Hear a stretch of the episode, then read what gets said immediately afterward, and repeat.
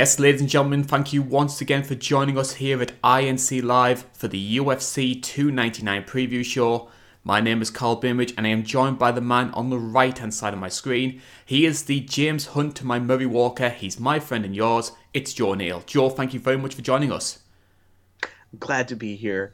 Uh, I know you don't drink anymore, but I'm really pumped to be the Bobby Roode to your, or Robert Roode as he was known, to your James Storm. Beer.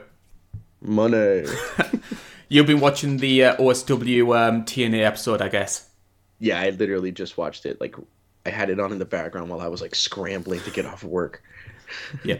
Um, well, thank you very much for joining us here on INC Live. It has been a very busy week for myself and Joe, but we finally got ourselves the time to record the UFC 299 preview show. Arguably one of the most stacked cards that the UFC have put on for a long, long time, and hopefully the kickstart for what has been a pretty lackluster 2024 so far, Joe.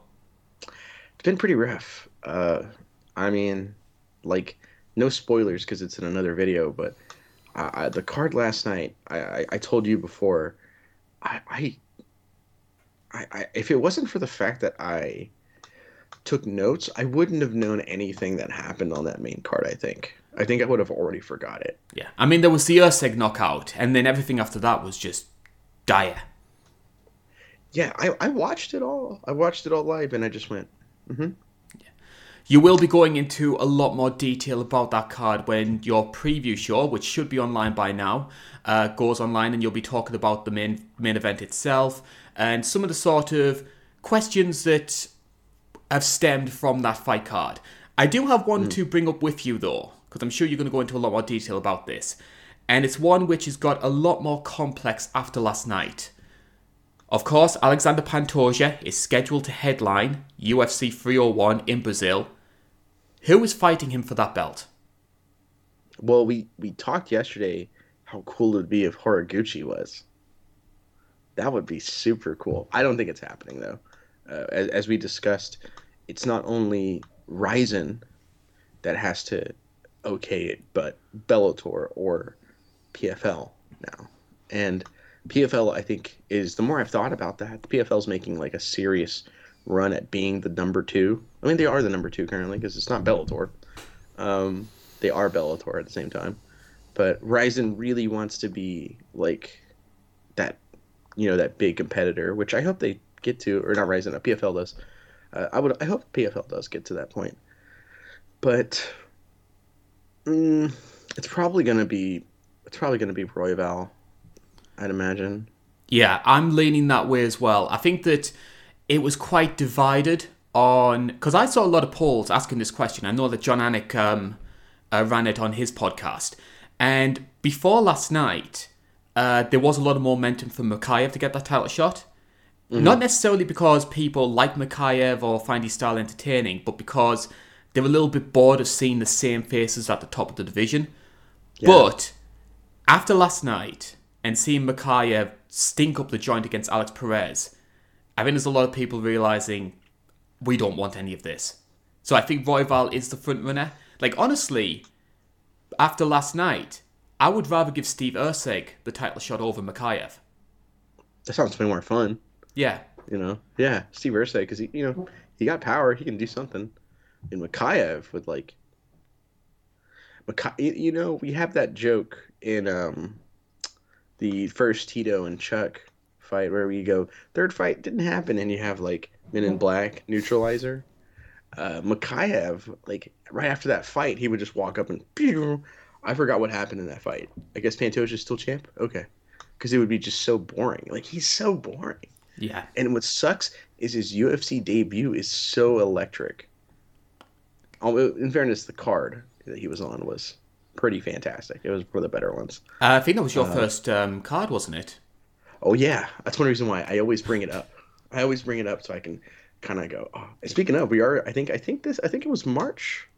So I am coming up on my two year anniversary. Actually, And you've been a great addition to the family as well, Joe. I think the two year anniversary gift is cash. I think that's the traditional one. I don't. I don't really know. Uh, just kidding. We have different anniversaries here in the UK. That's my excuse. Ah, yeah. You know, I think have I finally broken free of my debt? No. Okay. I, but Um, yeah, uh, I mean his his debut is fantastic, and then just woo, like just he's because he's so boring. Yeah. I thought he was going to be awesome, but Yep. I think I read a stat that the more strikes he's thrown in a UFC fight over 15 minutes is 29.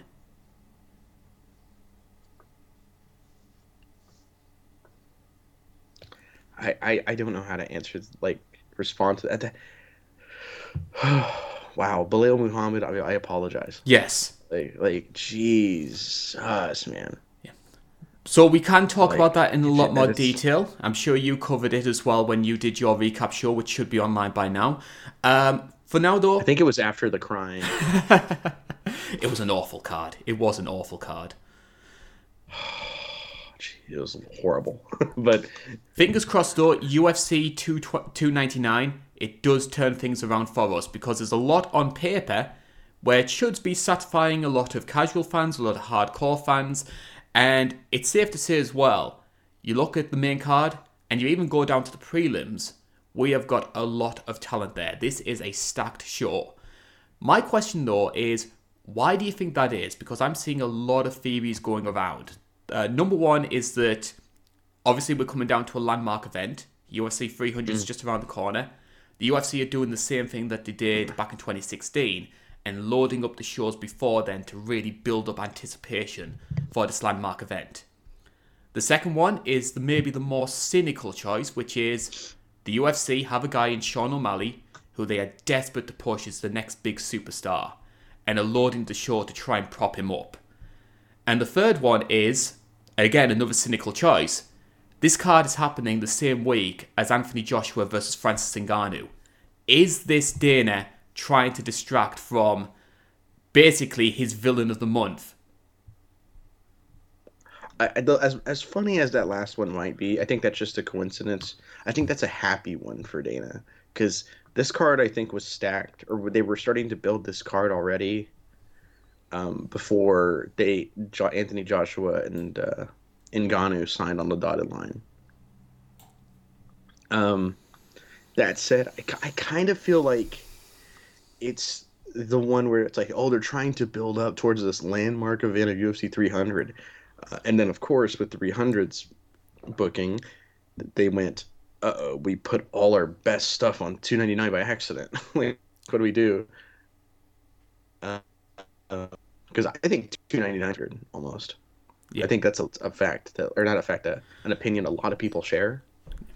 I am. Um, I want to try and go into a bit more detail regards to um, the second option, which is the sort of O'Malley centric approach. Sean O'Malley.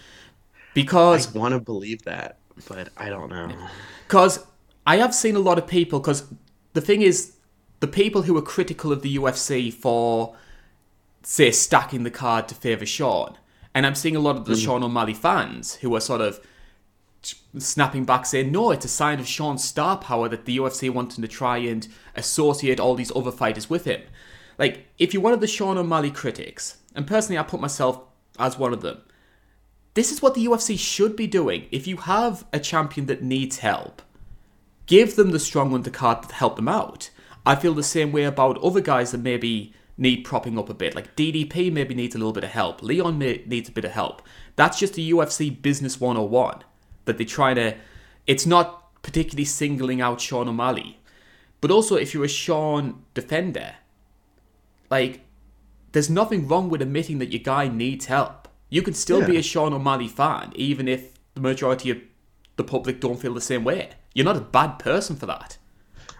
I, I think the problem with the reason Sean O'Malley fans may have a little bit of an issue with that is, uh, and I want to stress, I am a massive Sean O'Malley critic, but uh, I, I think a lot of it is a lot of their kind of like I'm trying to think of the word like their motif and things that they say uh, to justify Sean O'Malley's very uh, like arrogant and spoiled kind of persona. Facade. It, yeah, it's definitely a facade because Chito Vera broke it the first time. Oh, sweet. it was so sweet. I have I can't wait to talk about that. Uh, but um, no, uh, is the reason like they do it is because they go, well, he's a star. Stars can do that, you know. It's kind of that's how they justify their their fandom of like someone who can do that. It's like, well, he's a star. Stars do that. It's like, okay, well, if he's a star, how come Sean Strickland's pulling in better pay per view numbers on worse cards, and he's also getting more views anywhere? Like that guy made himself a star. Yeah. How come Sean O'Malley, who's been you know, doing this, isn't it? Like, and in that, like, I think I feel like that kind of offends their fandom in a weird way. Uh, I, I, I think they're probably helping him out, but at the at the same time, I don't. I feel like there's just a lot of factors that really helped out Sean O'Malley here. Uh, but I, I do think it's just, I do think it's funny that people go, well, no, it's because he's a star. I'm pretty sure the Aljo Sean O'Malley card didn't do well, which is weird because I remember that card being good. I think but three hundred thousand buys. middle of the road. Like if you're a star, yeah, that's average. And, and in fairness, I will say to play devil's advocate here and be fair, Aljamain Sterling wasn't a star as much as he should have been. Like he Aljo should have been a star, but the first Petr Yan fight kind of ruined any chance of that happening without him being just the biggest heel.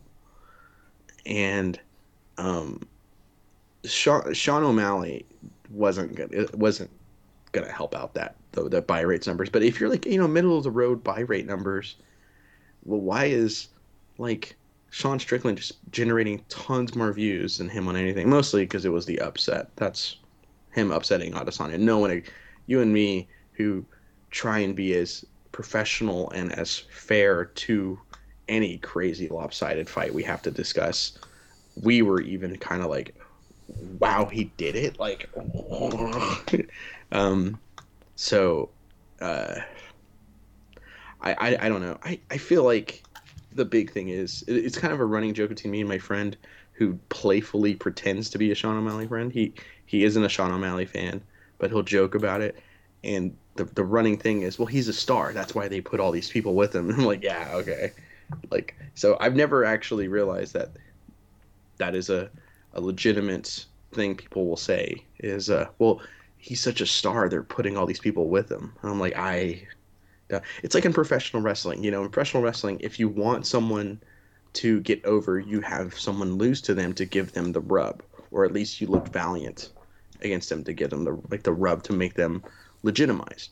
You really can't do that in a fight because it, the, it's not they're not uh, predetermined. I guess it was you know the fights aren't predetermined. The best way you can give someone the rub is by putting them on like we talk about it on International Fight Week. If they like you, you're on that card. Um, that's their rub, or what they should have been doing, but they're you know they want to just squeeze money out is they should have been putting good cards underneath Conor yeah. this whole time. Because then it's like people are casual fans are going to tune in to see Conor McGregor fight, and then they're maybe they're going to find out who a Benoit Saint Denis is, like you know coming up, or maybe they'll be like, wow, that push kick to double leg, that kick to double leg was pretty sweet. I'm glad you mentioned that because it's time for us to talk about the prelims. You can see those on your screen right now.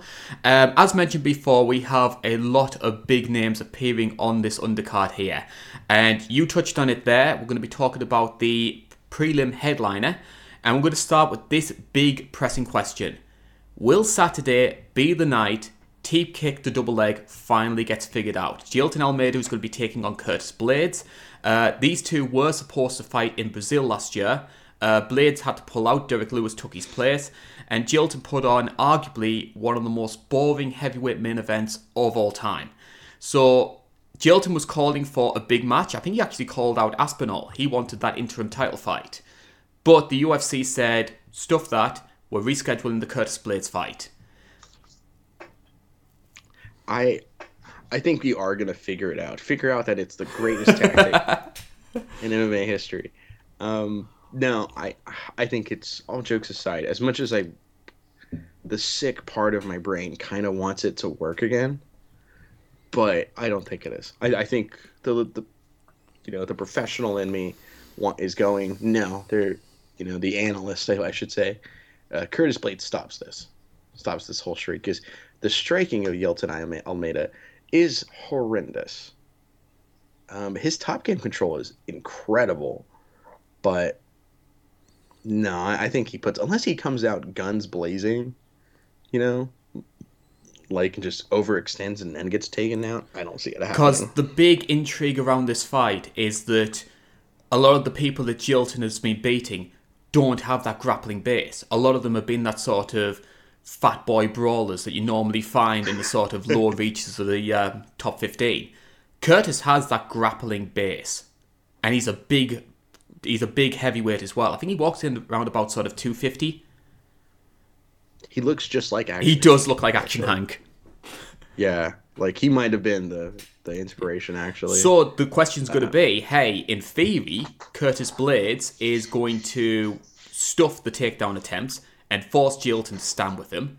Then we're going to see what happens, and it's an intriguing fight. I think it's Curtis Blades' fight to lose, but Curtis has burnt me a lot of times. I've had a lot of faith in him on multiple occasions, and he ends up being letting me down. he has burned me a lot. Uh, I thought, you know, he could probably like Ngannou looks ruined. He he should get that win. No, he didn't. He got KO'd. Caught. Great, awesome. You know, stuff like that. Like he got, you know, blasted in the rematch of that fight. Then it wasn't Volkov. Uh, Derrick Lewis. Um, Derrick Lewis. Oh man, that is a that was a that's a good memory for me, admittingly, because uh, I was on a date because I didn't want to watch that. I was like, God, Derrick, Curtis Blades is gonna win, but it won't be fun to watch. And then as soon as the date's like ending, I get a text of like, you got to see this KO. And I, I showed me and my date, and we were laughing. We were like, "Oh my god, that's so brutal!" Aw. Um, yeah, he's burned me a lot. Uh, like uh, I thought he was gonna beat up um, Pavlovich. I thought, oh, he might just take Pavlovich down. If Pavlovich KOs him, though, that, that that's that's the guy, and Pavlovich did. Is there an outside chance of because we don't know what's happening with um, Jon Stipe and Tom yet? If the UFC hmm. do sort of bullheadedly try and go ahead with Jon versus Stipe, could we possibly be looking at the winner of this fighting Tom for the interim belt? Because Blades has the history with Tom, because Tom had that injury very early on in that fight. And then, of course, Jailton, you've got this big winning streak. I think with Yelton, prob most likely, which if Yelton wins without the teep kick into double leg, which is what we want. Like as much as we make fun of that, we just want to see him win with something else.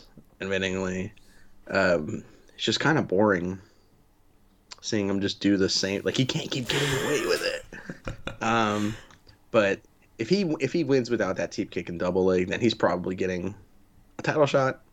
And uh, as funny as it sounds, putting him against Tom Aspinall feels a little cruel.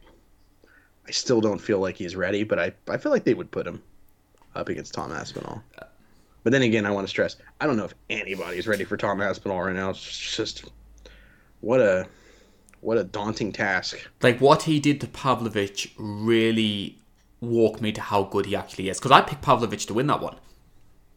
I think I did too. I, I can't remember, but I, I remember being so torn. But I think I was leaning Pavlovich. Um, other fights on the uh, prelims as well that uh, of note. Um, this one is not getting any focus at all. Gamrot versus Dos Anjos. blows my mind that's on the prelims because Mateusz Gamrot got screwed out of a title fight in his last in the last time he was in the news. And it's like, well, you were the you were the backup guy, but you're only backup if we decide let's get, let's bring in Volkanovski. Like I kind of wanted to see, especially in hindsight, with how that fight that turned out. But I kind of wanted to see uh, Islam versus Gamrot. Because Gamrot's a hell of a good scrambler. Yeah, and he's quick. He is so quick. So it was like, man, I, I kind of wanted to see that. But uh, against RDA, I love RDA. RDA, first ballot Hall of Famer because of his tenure and his track record and legacy in the cage. Because he's a guy that's like, oh, he can do almost anything. Um, but RDA, funny enough, always struggles. I feel like with against wrestlers. So Gamrot might be able to just take him down to control a little bit. Any other fight on the prelim Um, that you're keeping an eye out for? I've got the feeling there's one in particular. Well, let's get let's get the funny one out of the way, um, because there's three I, I, I see.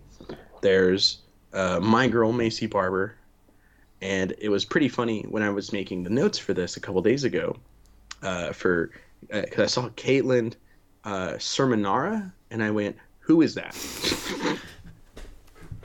I was so confused, and then I clicked on the name, and I went, "Oh, it's Chookagian. Oh, this fight's not going to be very good because Katlyn Chookagian, I feel like struggles to be in a good fight. Um, outside of, funny enough, Amanda Oh, the Hebos, the Hebas Hebas got a really good fight out of it. yeah, it was pretty interesting. But you know, Maycee Barber, she's very salty because she thinks she beat Alexa Grasso. Uh, She, I, in, in all fairness, no jokes aside, she didn't. I thought it was a pretty clear. I think she beat the air around Alexa Grasso. Yeah, she jabbed up her name around her. Um, Maycee Barber is so frustratingly above average, and it just annoys me. But then she smiles, and I go, "What? What was I talking about?" Um, no, but um, she is. She's in my my my uh, bo- uh, my boys and gal stable. She is my she is my gal because I don't think she's ever going to get that title shot. Um, I think something will happen uh, to stop her, but this could be it. Because Katlyn Chookagian or Cerminara, uh, I probably should start changing it because I guess she got married. Um, she's she's a pretty good gatekeeper for the division, like if not the best ever for women's flyweight. So there's that. Uh, Pedro Munhoz, Kyler Phillips should be a lot of fun. Kyler Phillips, the guy who attacks your chin until he has no cardio left against the unbreakable chin of Pedro Munhoz. Um, sounds pretty funny. Kyler Phillips, if anyone doesn't know, also has the exact personality of a guy who has long hair and wears sunglasses inside would have. Um, and it's really funny to watch as like, just because he's such a like, he's like a funny and kind of cool, but still a douche. Like it's kind of fun. Kyler Phillips is like a lot of fun. Um, he's not a guy. He's a guy you like hanging out with just to watch him say stuff, but you don't want to spend one-on-one time with him. but the big one for me that it's on the early prelims is Michel Pereira at middleweight. Like, I'm, I'm excited for Michel Pereira at middleweight. Yeah, because that's an interesting booking for me because that was originally, like, I believe he was supposed to be on the main card against Wonderboy, and then that mm-hmm. fight fell through. Pereira was forced to move up to middleweight, and he's gone from a big marquee event on the main card of I think it was 291, and now he's on the Fight Pass prelims. Yeah. So he burned a lot of people by uh, missing weight for that fight. I feel. it's it's sad, but because he was actually getting there, like towards the top ten, top five of welterweight. Um, hopefully, his cardio issues are gone at middleweight and his power stays. A um, couple of names for me that stand out. Um, I would keep an eye on, I hope I pronounced his name right, Robelis Despaigne. Um, he is making his UFC debut. He was a medalist in the Olympics in Taekwondo. He's going to be taking on Josh Parisian. Arguably a bit of a showcase fight, bearing in mind I'm not the b- biggest uh, fan of Parisian. Don't think he's the most talented fighter on the roster. But Taekwondo background, you know that there's the big possibility of Parisian taking him down and just holding him there 30 27.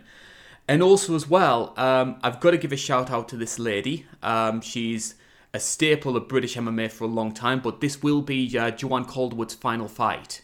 Uh, She called it. uh, well, Joanne called her Wood. She now goes by Wood. Uh, no, I mean like she is she calling this? She's, she yeah, she's say- announced beforehand it's going to be her last fight. And ironically, it's going to be up against Marina Moroz, who was the first person to beat JoJo. Handed her her first pro loss, which I think was on the. I think it was the Zagreb card. It was the Gonzaga Cro Cop 2. Yeah, it was on the it was in the armbar. I remember. Yeah. So, um, JoJo always been a big staple of British MMA, very highly regarded. Arguably, the game started to pass her by, but happily married now. Looking forward to a good and healthy retirement. Absolutely, she's great. I'm still kind of thinking about well, uh, Despaigne has to be what his last name is, but uh, a heavyweight Taekwondo guy. That sounds really fun. It could be brilliant. It could be brilliant. Like, I think a lot of people thought that Cyril Gane was going to be exposed the moment he fought anyone who was credible because he didn't have the grappling base, and he ended up getting all the way to a title fight. Yeah, you know, he uh, got to a title fight and then blew it. Although I will say, mind you, I think I've worked out part of the reason why he made such a pig's ear of the Jon Jones fight. Do you want to know who his training partner was? Who? Shamil it? That that confirms it. So we open up the main card in the bantamweight division, and on paper, this one could be a belter. It is the number four seed Petr Yan who is taking on the number seven seed Song Yadong. The betting odds for this one, you can get Yan at minus 135. Song comes in at plus 115. And while the UFC have always been very high on Song Yadong, and this is his first big jump up in quality, I think the big question coming into this fight is how good is Peter Yan still? I feel like he's still really good. It's just, I mean, he beat the champ. In my opinion, yes. Oh, like, um, I thought I thought he beat. Uh, I watched that. I watched that fight multiple times this week. It was, I used to just skip the judge's decision part, but I, I thought uh, that fight's close. It's closer than I remember, but Petr Yan, I thought clearly won that fight. I think he's still good. It's just who beats, you know, um, who beats Merab. Like, Merab just got done dominating a guy who, if he would have beat Aljo, I would have put in the goat content. I would have put as a top two, top three goat, if not just outright number two.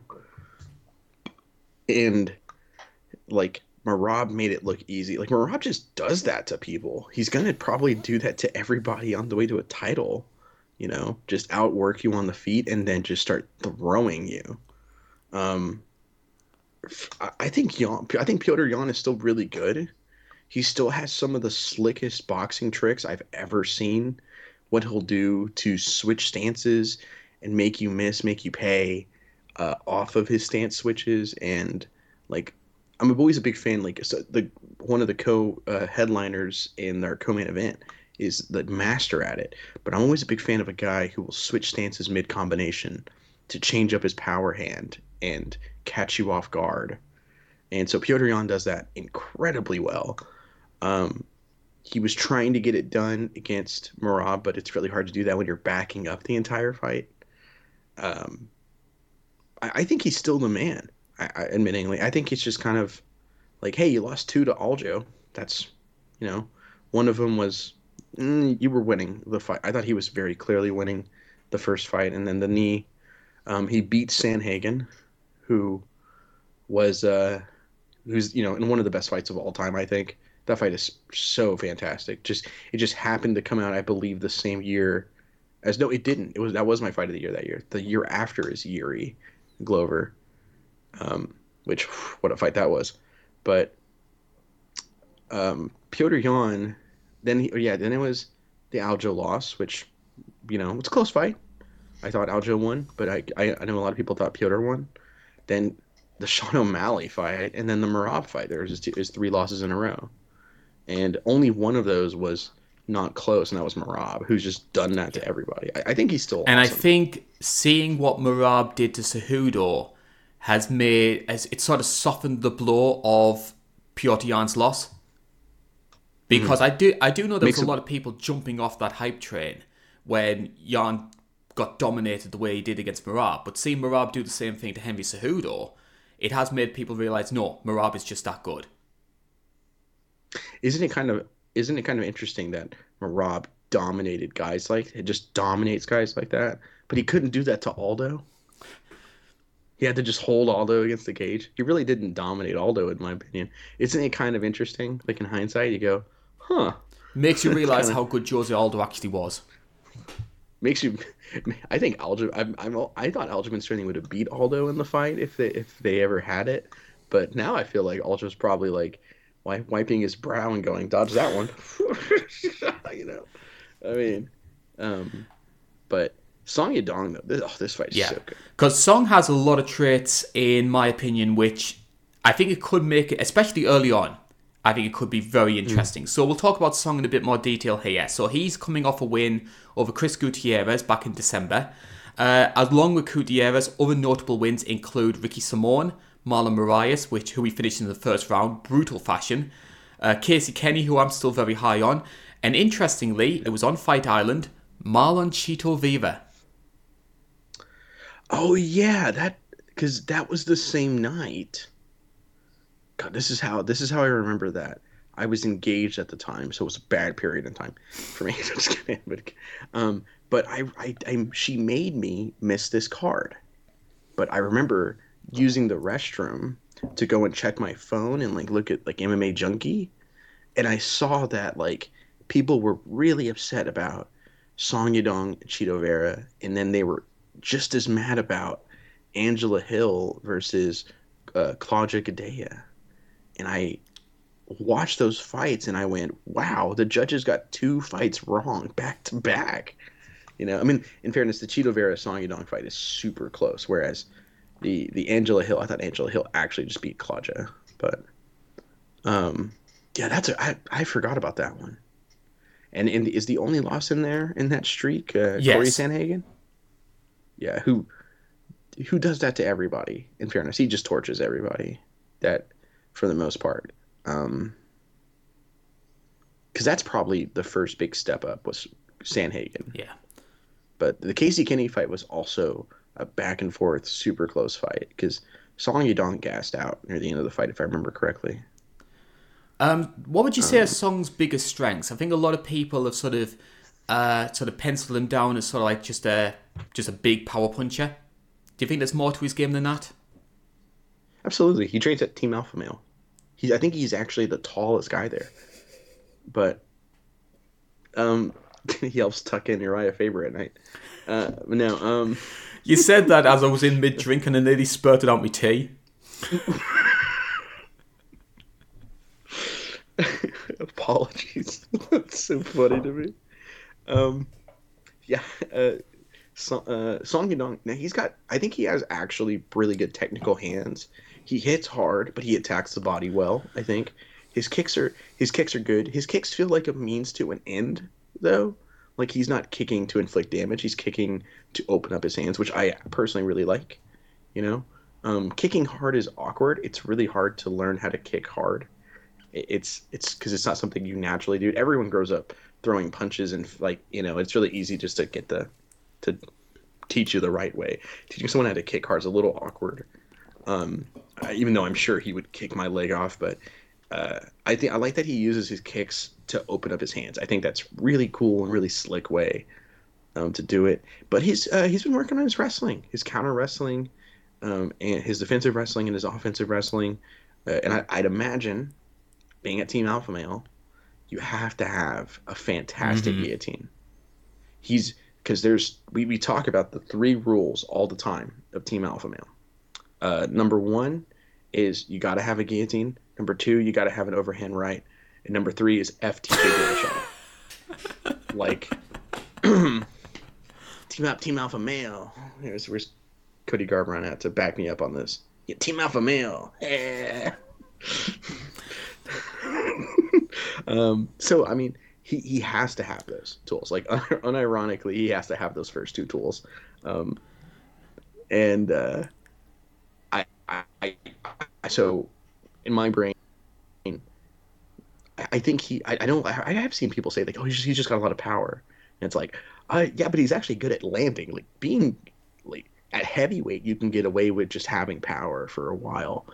Um, where Francis made the big leap in was he started being he went from just Rozenstruik throwing like this to like actually when he's fighting Stipe just actually turning it over and you know landing um and uh like at bantamweight you know you have to be able to like actually land from day one you you can't just get by on that i'm glad um, you brought up the uh, defensive wrestling because that's one of the things that stood out for me when it came to the Corey Sandhagen fight. I actually think that Song made it quite competitive early on against Sandhagen. Where the issue started yeah. was that Sandhagen started putting on a lot more pressure, uh, Song's decision making started to go a little bit awry. And then when Sandhagen started mixing in the wrestling, he started pulling away and eventually led to the doctor stoppage. Yeah, because he cut him up when I think early on. I remember it was just a nasty cut. I, I want to say it was he split him with a standing elbow, but yeah, it, it I mean that's one thing too is how I want to see how old he is. Twenty six, I believe. Yikes! So we're yeah, talk- he's still looking young. at thirty fights here at twenty six years old. So fight years, he's probably what, like 36, And that is maybe a bit of a concern because I think people will look at someone's physical age and think, yeah, well, he hasn't reached his prime yet. I fear that we could have a situation with him similar to like a Barão, where just the amount of mileage put on his body and he's he's sort of like done by the time he's 30. I hope that doesn't happen because Song is very entertaining. High potential, I think. Um, it would be interesting to see how Petr Yan approaches this fight as well, bearing in mind all the losses. Do you think he maybe might go a bit more grappling heavy with this one to try and exploit some of the weaknesses of Song's game? Just sort of like a, a risk averse, I'm not taking any chances, there's a clearer path to victory. And Song, and not Song, but Petr Yan showed against Sean O'Malley. He's a pretty underrated grappler. He can be hurt. Yeah. Uh, that's actually a fair point. I didn't actually consider that because he in the Sean O'Malley fight, and I believe in the Corey Sandhagen fight, maybe one time in the Sandhagen fight, but in the O'Malley fight for sure, he showed that he is human. Like he can be hurt. You know, you can sting him. You know. Um, well, also uh, John Dodson stung him like really hard, but uh, that the cannon of a left hand John Dodson has. But I, I, I think I could see him go for the. You know, that's actually a really interesting point. Him going for the wrestling, uh, going for a more grappling based uh, attack on him. Because I, I think when I when I look at these two fight, I, I for some reason it isn't a technical aspect that stands out to me. What stands out to me is the is is of the mental thing. For Petr Yan, I always think cold and calculated. Like everything he does sometimes he's a little too calculated. Sometimes and it leads to not boring, but he'll he'll kind of slow down his own pace, trying to like look for that opportunity. Whereas like Song Yadong, I feel like the biggest weakness of Song Yadong is um, he's probably a little immature. That's one reason why I wanted to check his age. Was I was like, I wonder how he's going to mentally mature in the fight game, because sometimes he'll just make some bad decisions, and I don't think that is a fight IQ thing. I think a maturity thing, because he is 26. Like he's, you know, um, 26 with 30 fights. That's definitely not a fight IQ thing for me. That's more of a, a maturity thing. Um, so I think that's interesting. Petr Yan, I think, more calculated and cold. I, I it's incredibly likely likely that he just goes, "This is easily the best path to resistance," and just least resistance, and starts throwing him down.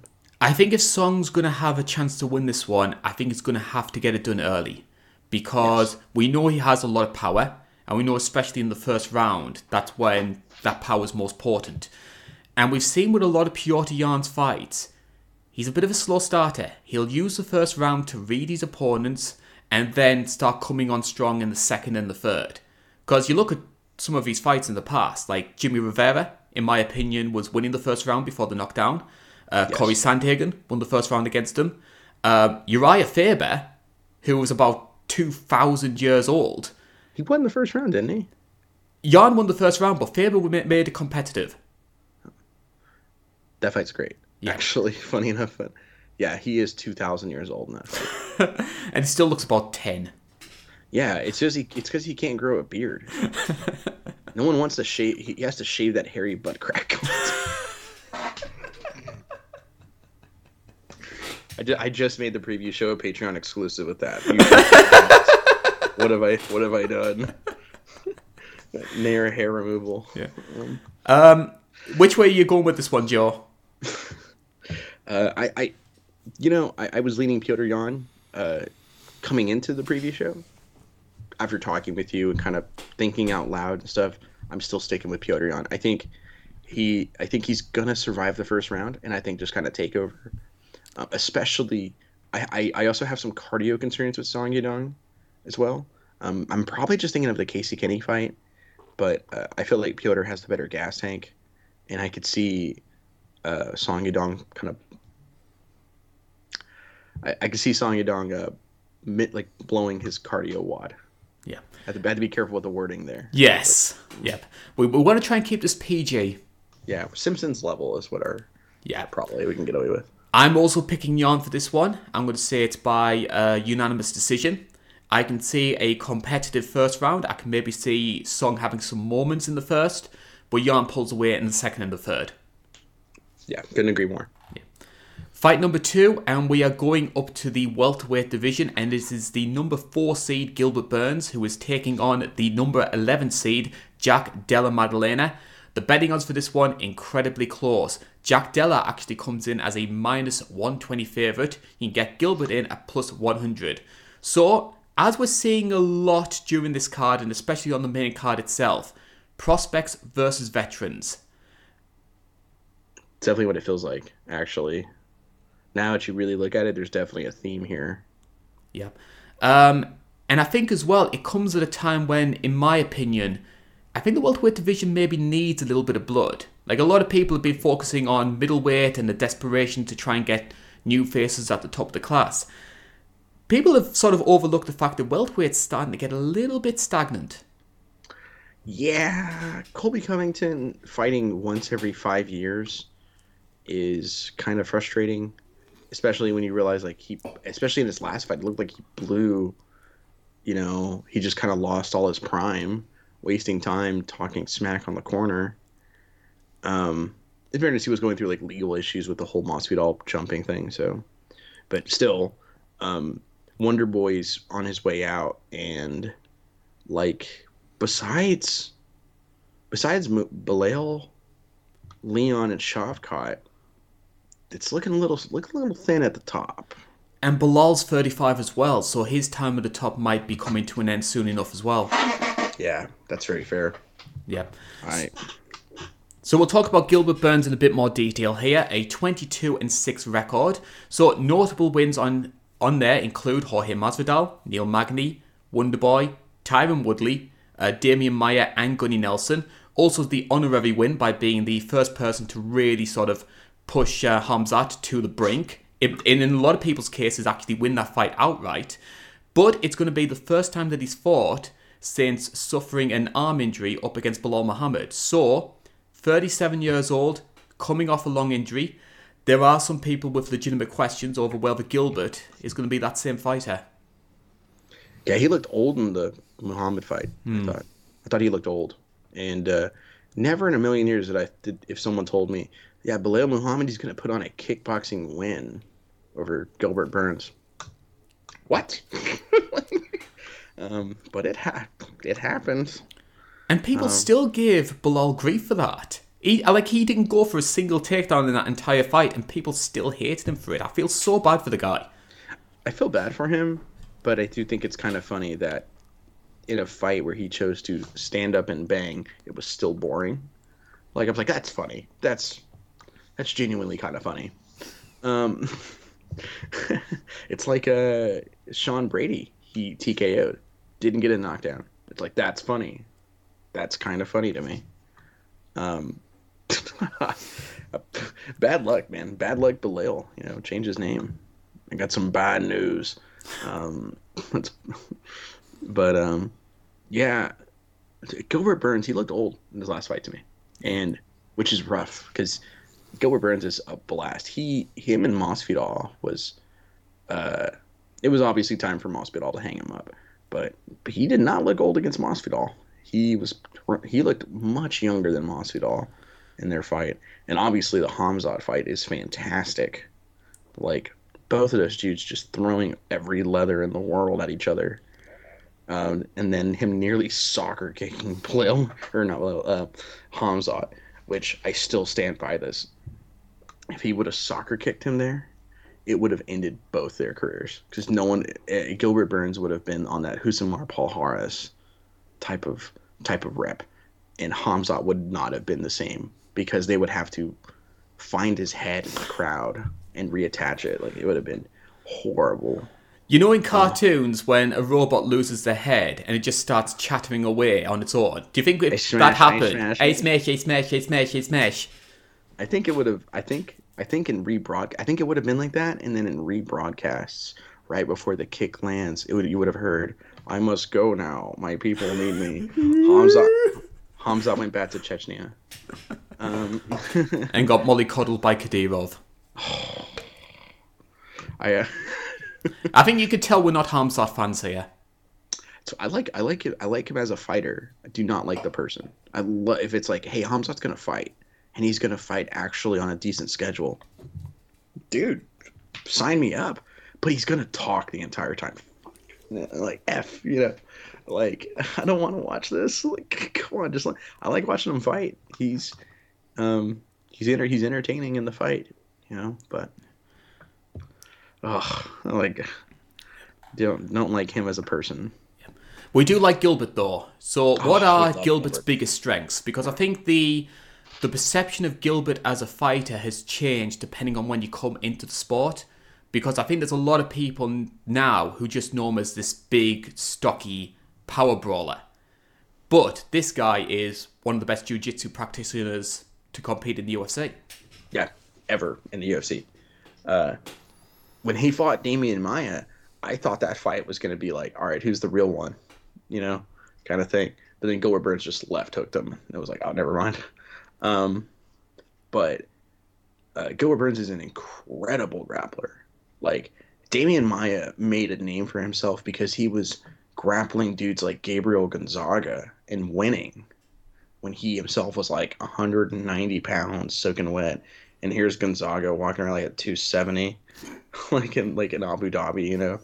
And this dude's not just like out grappling him he's just straight up beating him you know?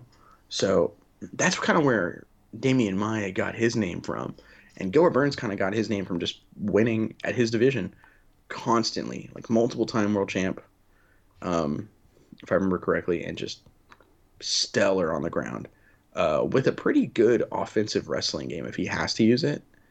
Uh, but obviously, as you kind of said, you know, or as you straight up said, everyone kind of remembers him for that power he's got because ever since he jumped to like at lightweight, he had power, but no one talked about it. Uh, at welterweight, everyone talks about that, like that cannon he has for each hand. And I'd argue he was one of the biggest sort of beneficiaries of the sort of lockdown era because after the move to 170, obviously a lot of fights started falling through and the UFC was sort of patching together these fight cards to make things happen. Gilbert seemed to be the only person who was saying, "Hey, you know what? I'll I'll step in. I'll take advantage of this opportunity." And he blitzed up the rankings because I think he was I think he just entered the rankings when lockdown happened. He stepped in to fight Damian Maia on short notice, won that fight, and then stepped in on short notice again to fight Tyron Woodley. So within two fights, he was in contention for the belt. And in my personal opinion, bit of a hot take here, I think if him versus Usman happened at UFC 251, he didn't have to pull out the fight. I think he would have won that fight. I think those extra six months Usman had working with Wittman brought his striking up to such a level he was able to beat him. Probably, honestly, that's a great point. I mean, that's another thing too. We've, we've talked about how Walter welterweight's the diva division, you know, and Gilbert Burns. We've also said is like the one guy who's like, nah, I don't care, I'll fight that guy. Yeah, Yeah. you know, like he's always kind of had that attitude, and it really helped in COVID, and it really helps still now because he's just like, no one wants to fight JDM, I'll do it. Why not? Know? Um, one big weakness of Gilbert's game, though, is he does have an issue with jabs and straights. And that brings us on to one of the guys who, in my opinion, is the best at them Jack Della Maddalena. 16 and 2 record. His last fight came against Kevin Holland at Noche UFC.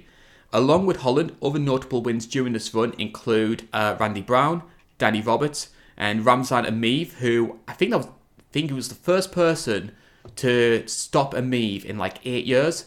So maybe Emeev isn't the most exciting fighter in the world, but that's a big um, feather in his cap. Uh, he lost his first two fights and has been unbeaten since. just running through them all with the same with just outboxing everybody.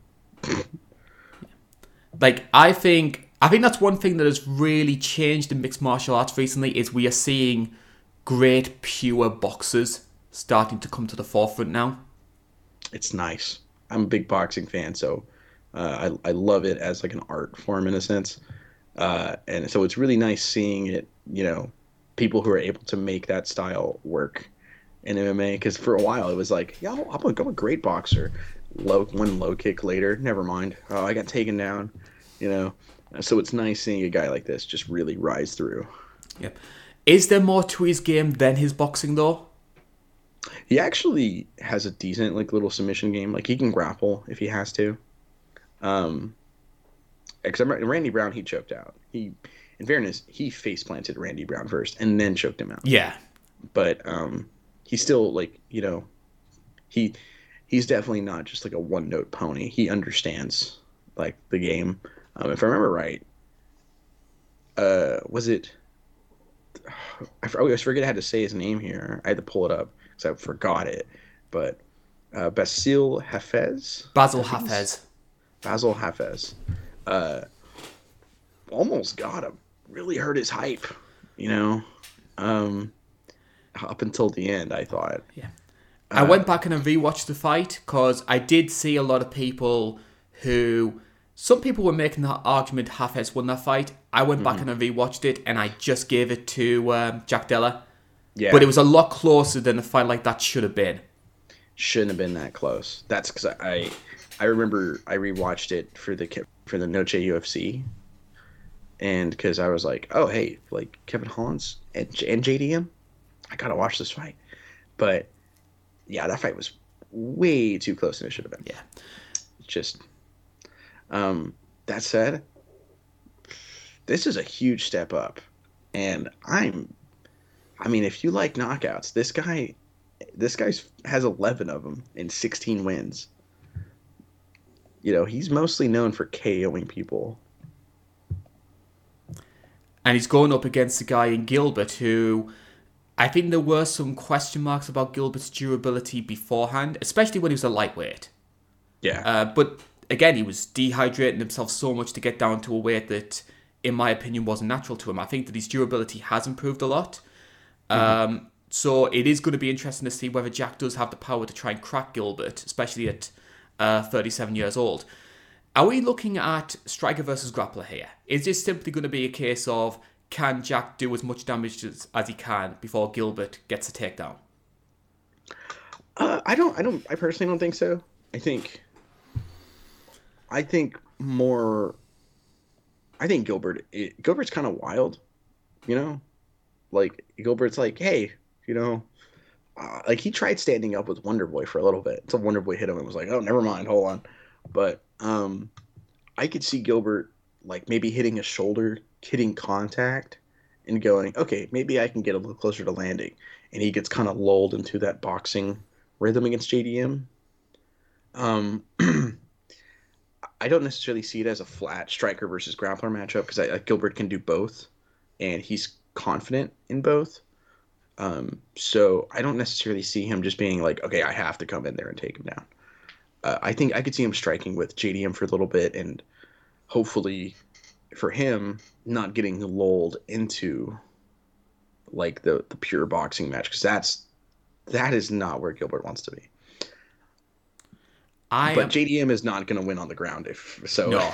and that's the big concern I do have about JDM. You brought up the Bassil Hafez fight. And even though I think that JDM did enough to win that, the big issue I had coming out of that fight was his decision making in the grappling. Because this guy was like like jumping for guillotines and he was putting himself in dangerous positions when he didn't need to. And you got away with that against uh, short notice Hafez. You're not going to get away with that against Gilbert Burns. Yeah, it's a, it's like kind of similar to what I was saying with Song Yadong. It's a maturity thing, I think. Yeah. You know, you kind of you kind of get so used to just getting that finish, you just do something, just hoping you can get it. Keep up your momentum, and that's not what uh what he needs to do. Was the Kevin Holland fight closer than you remember too? I scored it for Jack Della, but it was a split decision. Same here. I scored it on the rewatch, but I remember that fight being closer too. and or I remember that fight being a little bit more JDM favored. It was a lot closer on this rewatch than I remembered it being. But a good fight though. Yeah. like really good fight though. Um, If this was a prime Gilbert Burns, I'd be leaning towards him. I think that the grappling would be a massive X factor, and I think Jack Della would sort of be a bit drowned by what Gilbert could do on the ground. With that being said, a long layoff for an injury, 37 years old. I think we're looking at Jack Della breaking into the top five. I'm picking him unanimous decision. Same here. Exact same reason. It's man, the big thing is man, Gilbert looked so old against Belal Muhammad. I don't know if that's just a Belal Muhammad thing because all his fights feel like they're underwater. I mean, and by the way, I want to stress I've been giving him Gilbert uh, Belal Muhammad a lot of a lot of crap. I think he should have been the 300 main event.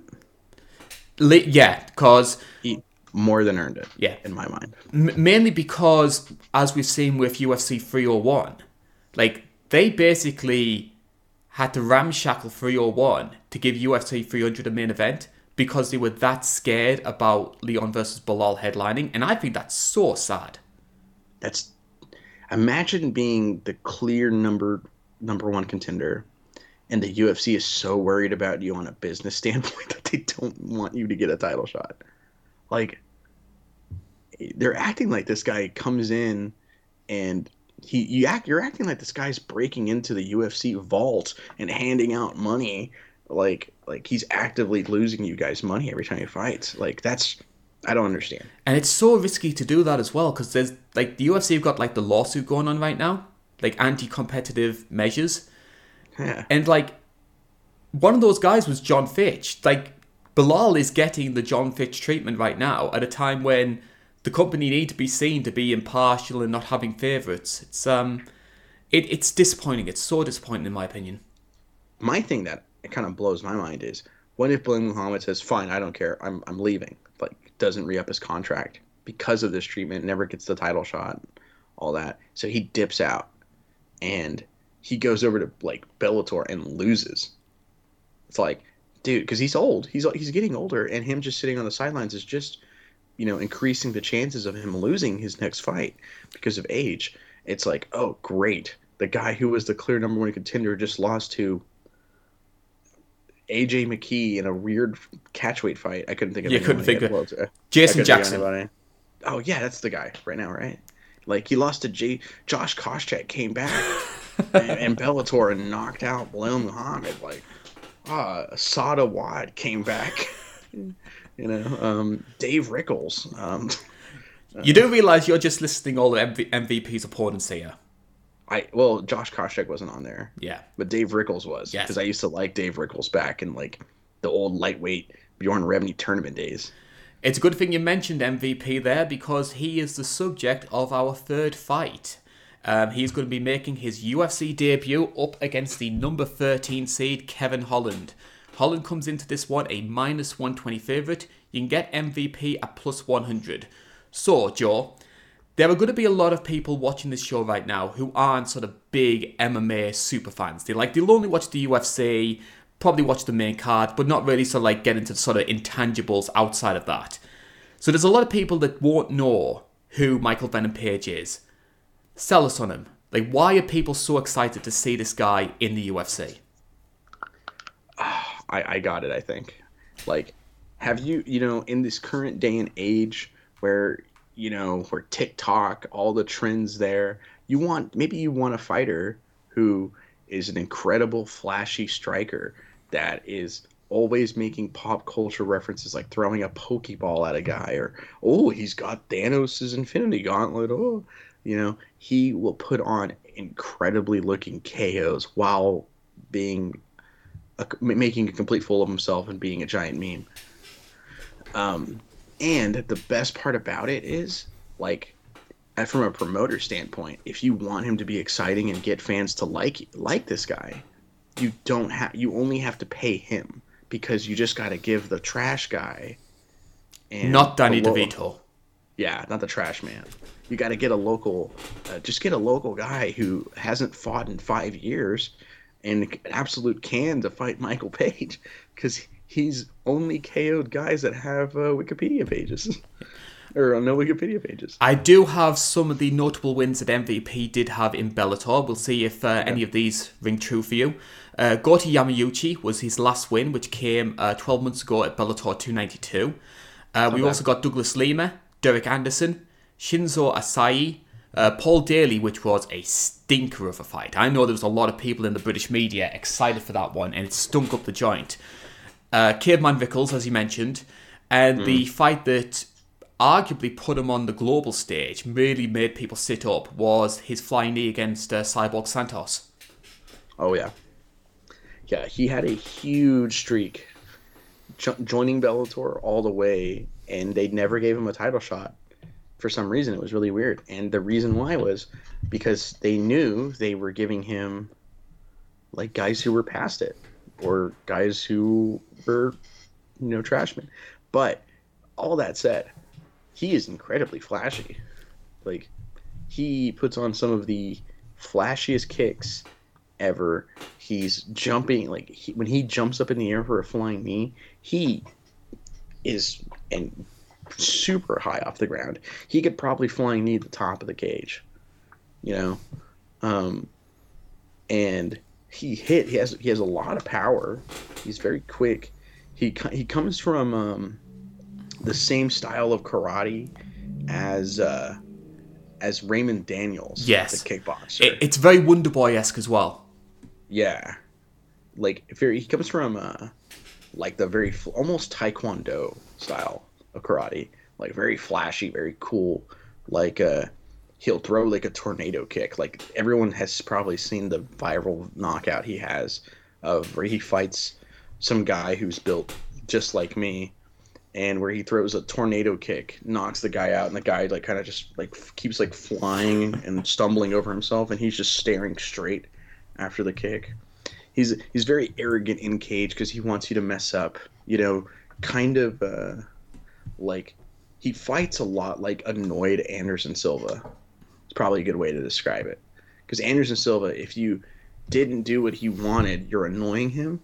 Because now he has to lead, so he now he's playing the mandolin and he's kind of dancing and like just goofing off. He fights like that a lot because he's he tries to be as flashy as he can. Um, and it put him on the receiving end of one of my favorite knockouts of all time. Yeah, which was uh, Douglas Lima. Because a lot of people forget, obviously because of the knockout, a lot of people forget. I personally thought Page won the first round.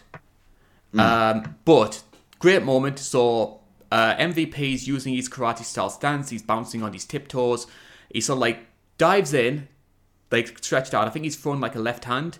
Lima times that, knocks his legs from under him, and as MVP stumble, stumbles, then comes the uppercut and finishes him off. It is ridiculous. It's a ridiculous KO. Yeah. I've seen people do like like uh the Marvel Thor's hammer.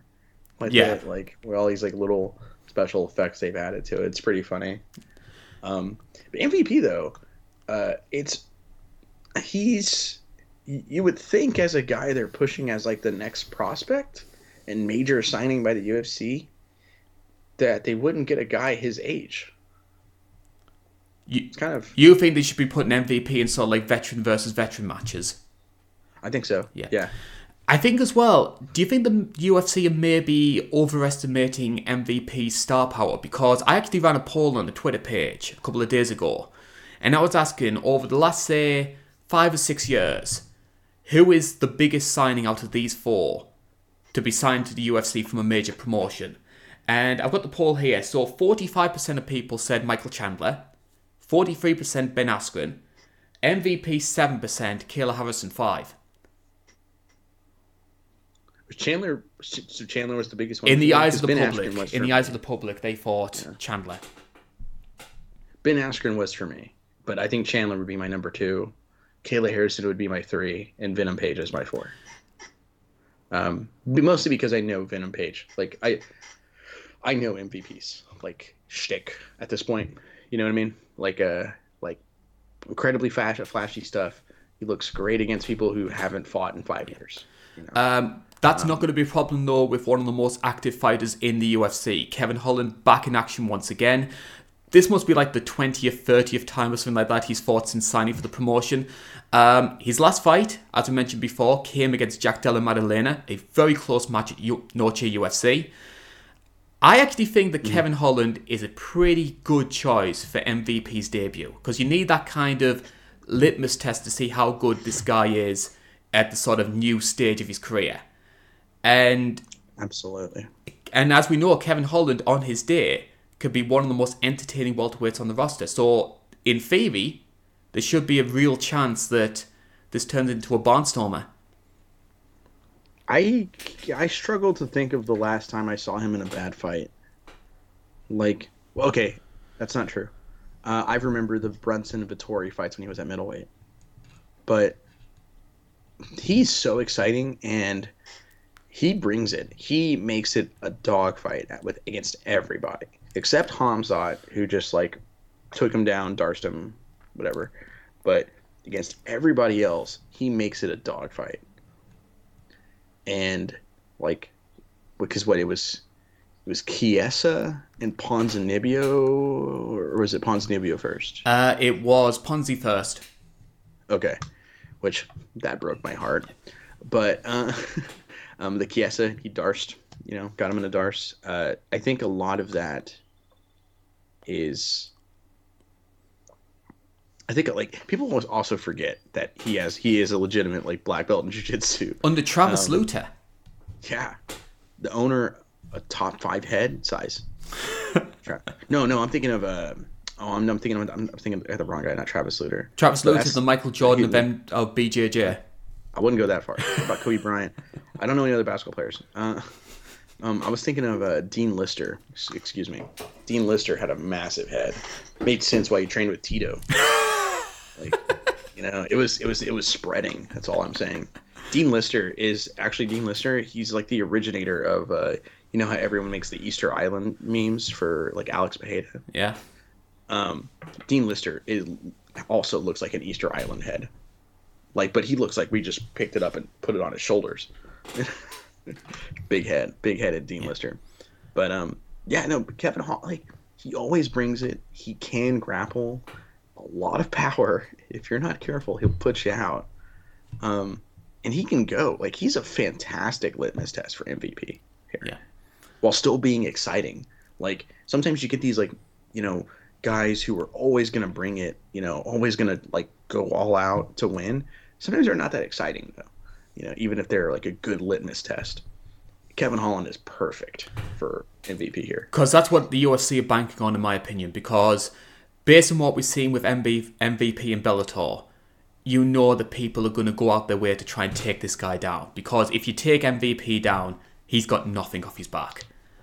Kevin Holland, in theory, bearing in mind the Jiu Jitsu black belt, he should be wanting to take this fight to the mat straight away. But I think the UFC are banking on him to make this a stand up war. Mm-hmm. Just Kevin Holland doesn't avoid shots. He just kind of blocks him and like moves off of him and just kind of he's he's kind of he's easy to hit. He's very very hittable. That's what made the Wonder Boy fight so good because he's really tough. And Wonder Boy and him just beat the hell out of each other with Wonder Boy cracking him with everything but the kitchen sink. And they probably saw that and went, "Hey, this guy is not only good, so he is credible, but here's a guy who fights similar to MVP that just lights him up. What if MVP does it? Like, you know, The one concern I have regarding this fight, I think a lot of people are sort of framing this as it, it's going to be like a stand up war. I have seen times when MVP can be a little bit. He'll, he'll play it safe if he feels there's a power coming back his way. That's part of the reason why the Paul Daly fight played out the way it did, because we know Paul Daly hits like a truck. And I think MVP was a little bit, mm, I'm not too sure whether I'm going to take too many chances, and it turned into a clunker.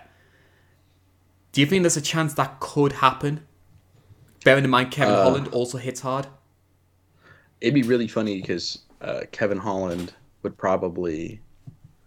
Kevin Holland would probably be telling us how boring the fight is. Because Kevin Holland, they should just mic him up at this point. Oh, You should just have a. he's They amazing. should just have a. Yeah, they should just have a boom mic above his head, like the entire time following him. Um, I still think he's just, he's so funny. But I I legitimately could see that. I hope not. I hope the bright lights kind of make him want to do something because I don't think we can stress enough how much of a stinker that Paul Daly fight is. Paul Daly, for the record, also booed one of his own fights he was in. And like think so like Why do you want to watch this? This is shit. Turn it off, turn it off. Ugh. Like it's so funny. It's so funny to me. Um, um, Paul Daly booed one of his own fights, and somehow I would rather watch the Jon Fitch fight than that MVP fight again. Like just straight up with Paul Daly. Um, so I could see it. I could see that fight. I, I could see MVP not wanting to do that. And Kevin Holland, as he's chasing him, trying to get him to like fight, because Kevin Holland has good offensive footwork, but he's kind of impatient sometimes. Mhm. Gets gets tagged, which would be really sad for me. Um, ah, man, I'm kind of curious what you're leaning towards because I feel like I'm leaning towards Kevin Holland. Um, I think that on the whole, Kevin Holland has fought better competition. And even though he's lost some of those fights, I mean, he, he had success against Wonderboy. Like especially early on, I think that it was it was somewhat competitive, and then of course Wonderboy started doing Wonderboy things and started pulling away from him in like the third or fourth round. Um, so that's a concern for me. Um, I also think that MVP's age as well, because he is getting up there. I think once you pass 35, and I know Luke Thomas has kind of turned this into a meme, but it is a concern. It is the point when you do start to think, hmm, maybe I do need to err on the side of caution when picking this guy, because there's inevitably going to be a physical decline. I mean Volk literally did a whole sketch, Yes. old man Volk about 35. You know, and it backfired pretty hard. So if you were a fighter over 35 who ends up winning the belt, you've got to be pretty special, haven't you? Yeah, like I, I can only think of one person recently who's done that, like won a belt at 35 under under welterweight. Hmm. I can only think of one guy. Uh, I mean, You know who I'm referring to, don't you? I do know who you're. uh, I'm trying to. I, I you know I, I remember a guy who won a fight. Uh, the real greatest ever won a fight uh, at middleweight when he was like probably 56 in alien years. I don't know. I, I I recently got reminded that GSP believes he was abducted uh, before the Nick Diaz fight. I'm like, oh, that's right. That's where that's what is dark. That's what my dark place. Like Nick Diaz, you don't want to test me. I've seen scarier things than you in my dark my dark place. I know you did the uh, retro review when you covered uh, GSP 129, and we got so many comments saying how good your GSP impression was.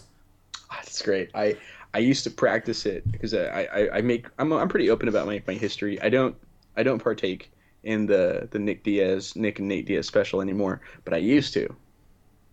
And uh, that was like the common thing is like get Joe to do his uh, GSP impression. It's like stop trying to make me do the Nick Diaz. Like I used was, I used to always do it all the time, and it would annoy people. Um, it's kind of like how Jay admitted that he used to just do the like Muhammad Hassan theme song to annoy people. I would do the GSP uh, impression to annoy people. So I am picking Kevin Holland to, to win this one, yes, and same here. I think he could stop MVP. I think he's going to. I think second round. I think second round he puts him down. Um, I'm not very high on MVP.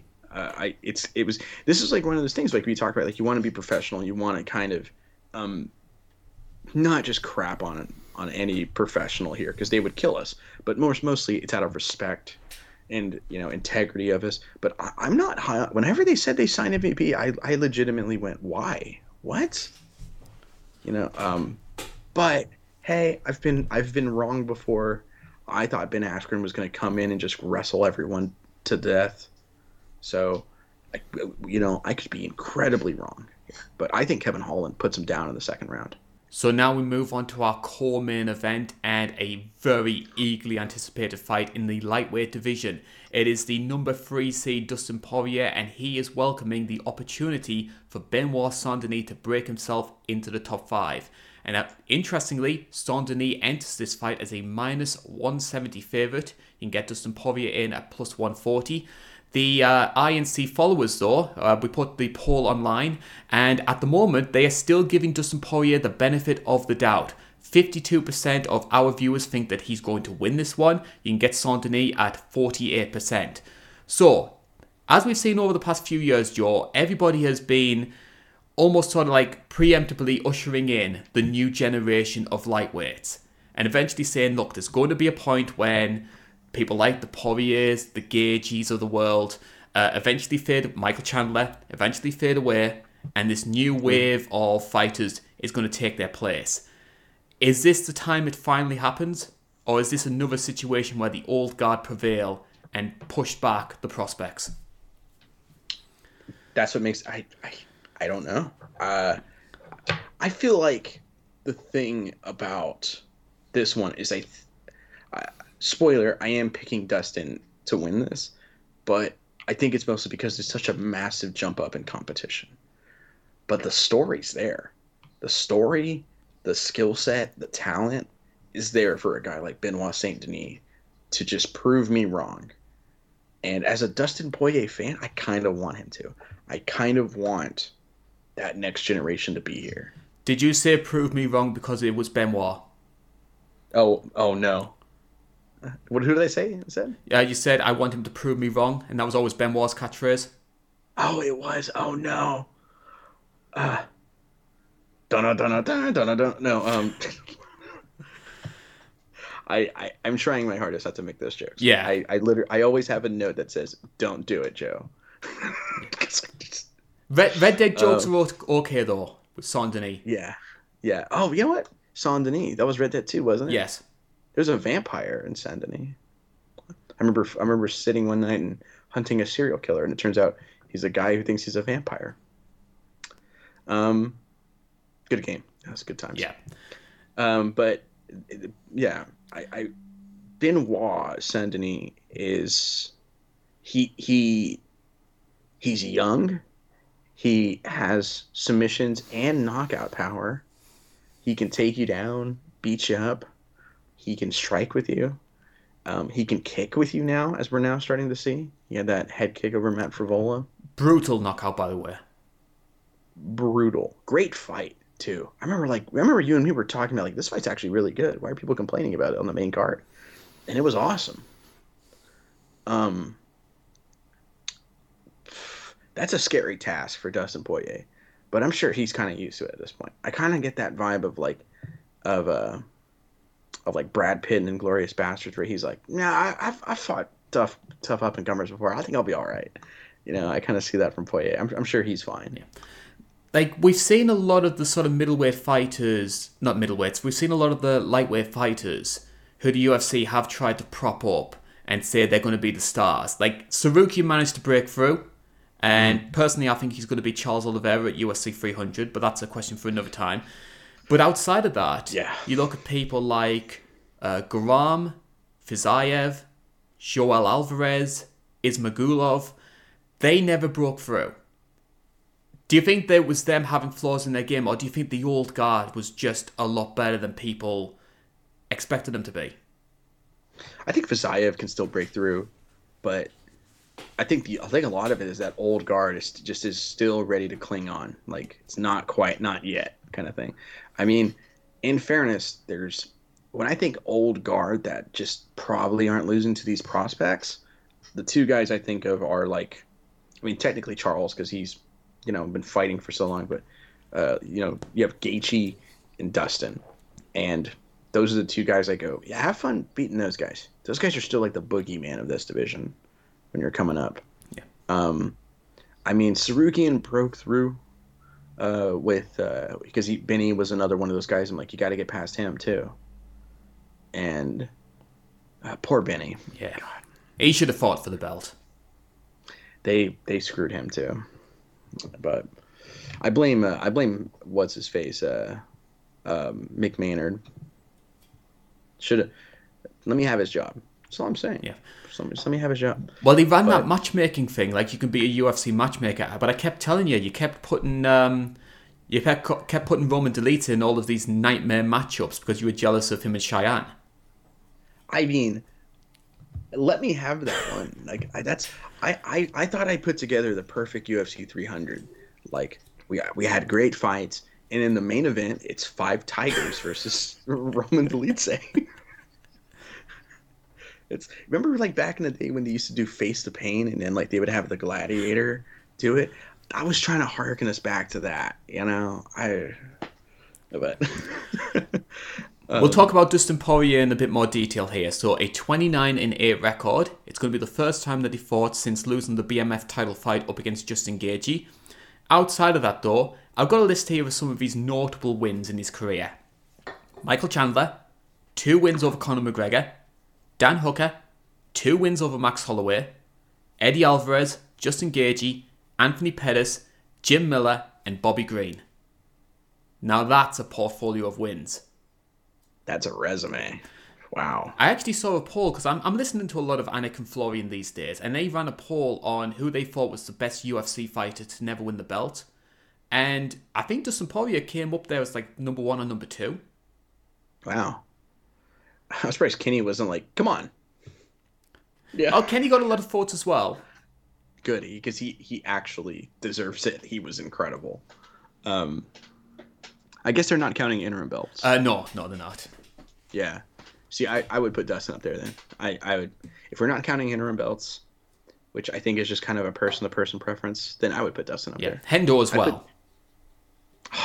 I know Well, you count I- the Tony yeah, win, to yeah. Tony win, but Yeah, no one really does except me. So, uh, Hendo would have to be number one then. Yeah, Car- Carlos Condit too. Jeez.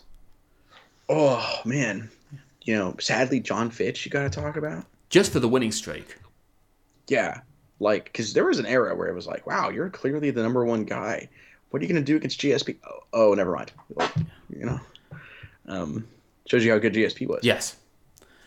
Um, so why do you think that Dustin Poirier has stood the test of time? Because I think there has been a real transformation, especially going from featherweight to lightweight, in terms of the way he approaches fights these days. Because a lot of people forget this, but Dustin Poirier came into the UFC primarily as a grappler. And in this day Yeah. and age, it's his boxing, and in particular his defensive striking, which, in my opinion, has led to a lot of his success. Yeah, he he's one of those weird guys who does the Philly shell in MMA. I love the Philly shell in boxing. In MMA, I'm not 110% sold on it.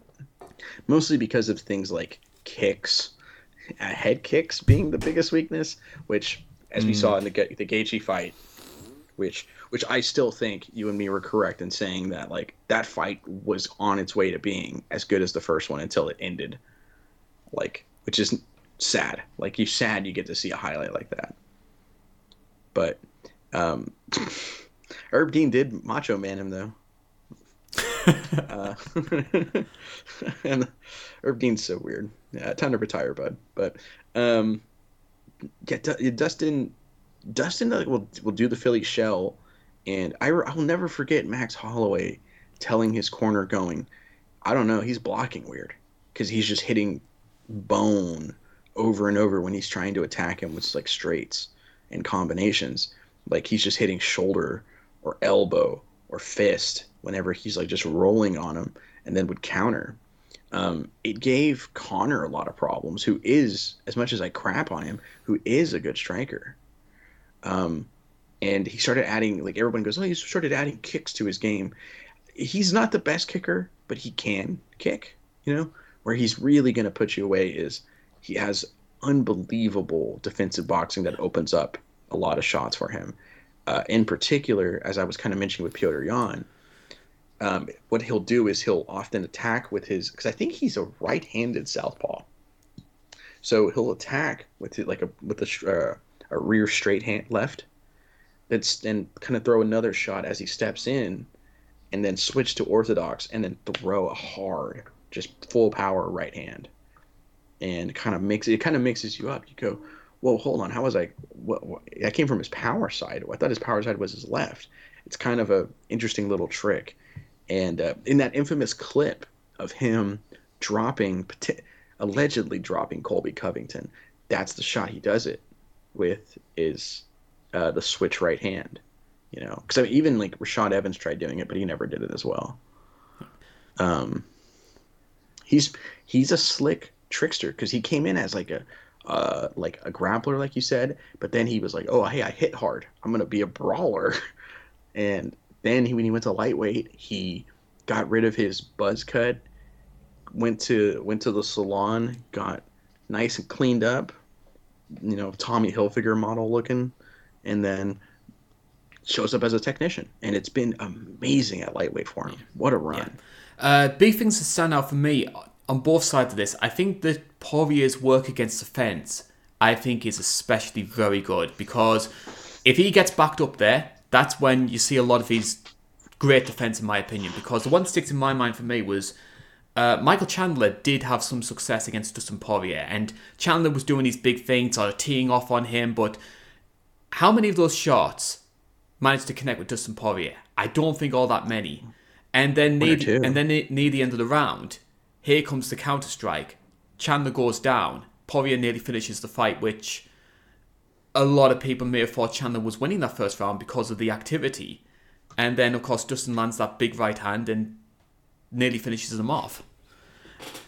And then on the other side of things, um, everybody will have seen the finishing sequence of the second McGregor fight. But the moment that Dustin catches Conor with that big left hand, you can see Conor stumble back a bit. Mm-hmm. Like Felder starts going, wow, because he realizes Conor's hurt.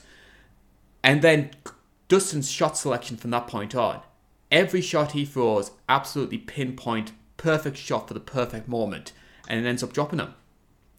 Because mm. you, people forget as well, you actually see Conor in desperation trying to go for a takedown and he actually times him with an uppercut, and that's what drops him. Yeah, because you whenever the right hand that hits him is like a lead uppercut, and it's perfect timing, and that's when you have like the meme of him falling back. Yeah, you know, it. uh I mean, because Conor Conor had success in the yes. first round. Then like all the all the low kicks are adding up. Now the spring in his step is gone. You know, Conor doesn't have the best cardio, so that's also going to weigh in on it. And now here's um, now it's time for Dustin to kind of let his hands go. Like now I'm ready to fight, and it just starts lighting him up. And um, he does. He, he he. I feel like that's an American top team thing too, because he isn't afraid of getting taken down because he'll just wall walk against the cage. Like that's all those American top team guys are really good at getting off their back using the cage, and Dustin has kind of taken that and, like you were saying, almost turned it into a way for him to lull you into that false sense where he can blast you. I like that. The sort of cagecraft though can be a weakness though when you have somebody who's wanting to take you down. And that brings us on to Benoit Saint Denis, who is a very, very good grappler. So we'll talk oh, about oh, yeah. him in a bit more detail here. A 13 1 record. His last fight came at UFC 295 when he head kicked Matt Frevola. Other wins in the UFC include Thiago Moises, Ismael Bonfim, uh, Gabriel Miranda, and um, Niklas Stolze. So maybe not the highest profile names outside of Frevola and maybe to an extent Moises. Four KOs, nine submissions. He has never gone the distance in a victory. His only loss came as a welterweight, which was a short notice UFC debut against Zaleski dos Santos. In a crazy fight. Yeah, and one of the worst referees of all time. Yeah. Because because shouldn't it they've stopped it for Zaleski? Yeah, well, Zaleski was Zaleski was teeing off. off on him, and it was mm-hmm. clear mm-hmm. that BSD had nothing left. But the referee, yeah. for whatever reason, just kept it going. And I think it was later found out that he had like a history of stopping fights incredibly late. Because I remember thinking at the time, I was like, "Wow, this guy's never going to be the same again." And now look at him. Yeah. So I mean, it's so I guess it worked out, but still way too. It was really bad. Yeah. Do you think that what happened against um, Zaleski? Do you think that maybe is a cause for concern when looking at BSD? Because I was looking at some of his stats, and this guy absorbs, I think, five to six shots in um, in a round. Not not five, no five to six shots a minute, which is way higher than the average at lightweight. Yeah, you would expect a guy who's like a super prospect at lightweight to be not be hit very much. Uh, but no, he he tanks everything. Like like he just takes it and it's it's alarming, you know. Uh, he's really tough, but you have to wonder how long does that last? You know. Yeah. Uh it's kind of rough to it's kind of it's kind of alarming, especially because he's 27, I believe. I think. So yeah, he hasn't entered his uh, physical prime yet. Yeah, and he's taken a lot. 20, he's 28. He just turned 28. He's a year younger than me. I hate him. um, yeah, I hate him. Uh, now I'm definitely rooting for. But uh, he's uh, he takes a lot of shots. Real tough kid. Uh, or not tough kid. I'm went Dana White now. it's going. He's a, he's a he's a really tough guy. He. But man, that that's a lot. I didn't know the number was like that because I, I feel like he's very hittable, but I didn't know the number was like that. Um, In fairness, though, it's the same sort of number that Gaethje was taking in when he first came into the UFC. Mhm. Yeah. But of Yeah, course, Gaethje had to sort Gaethje of has a crazy change and chin too, adapt his game once he started.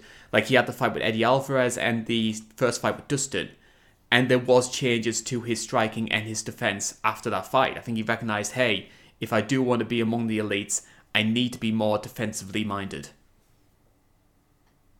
yeah, it's um, funny. That's actually kind of an interesting parallel there because Dustin Poirier is the one who made him go.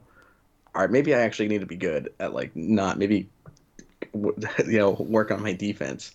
And here's a guy like Benoit Saint Denis who has a similar number to that, Yeah. going against Dustin Poirier.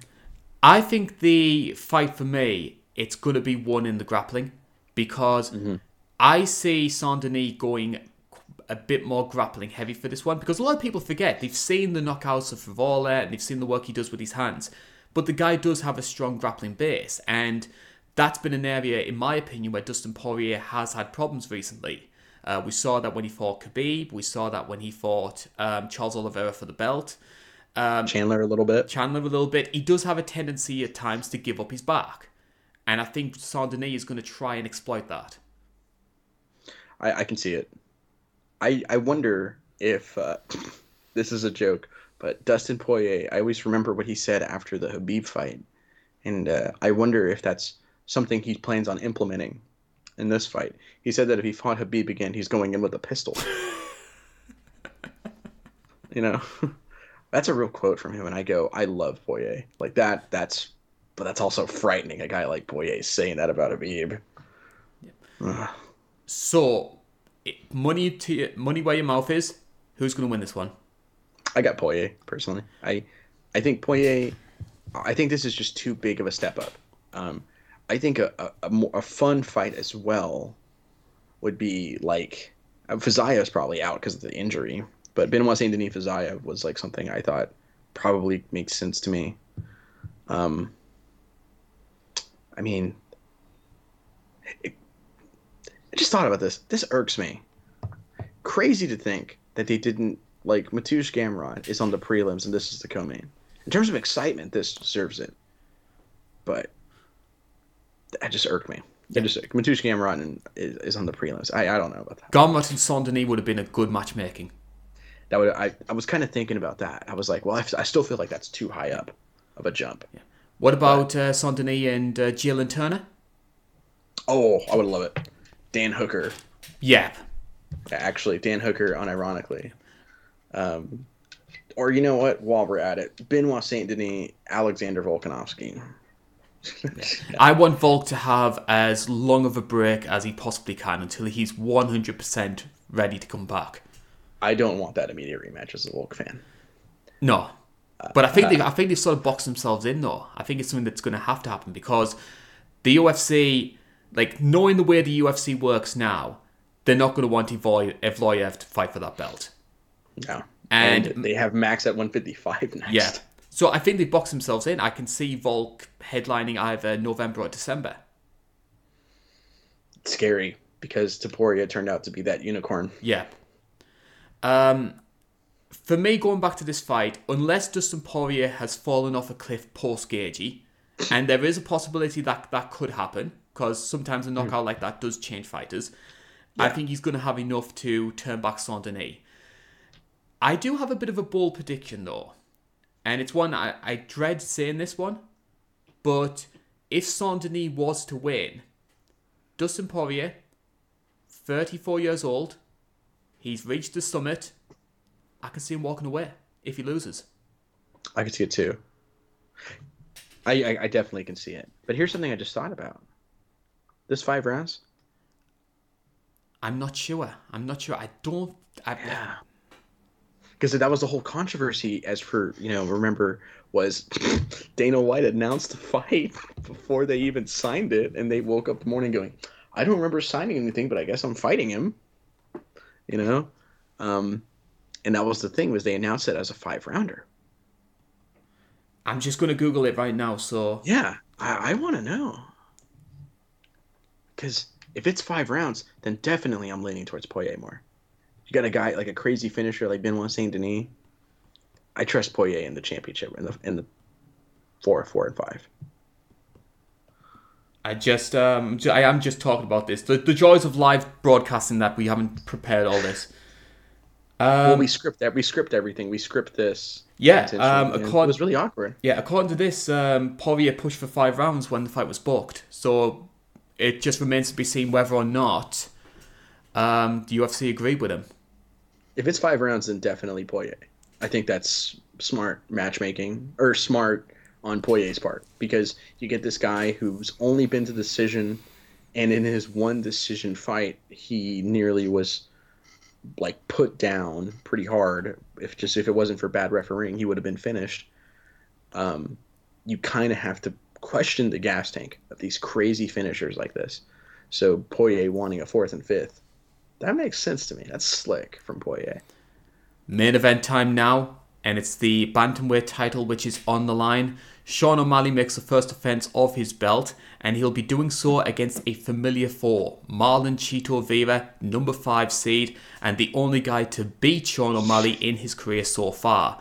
So O'Malley comes in at a minus 220 favourite. You can get Vera in at plus 180.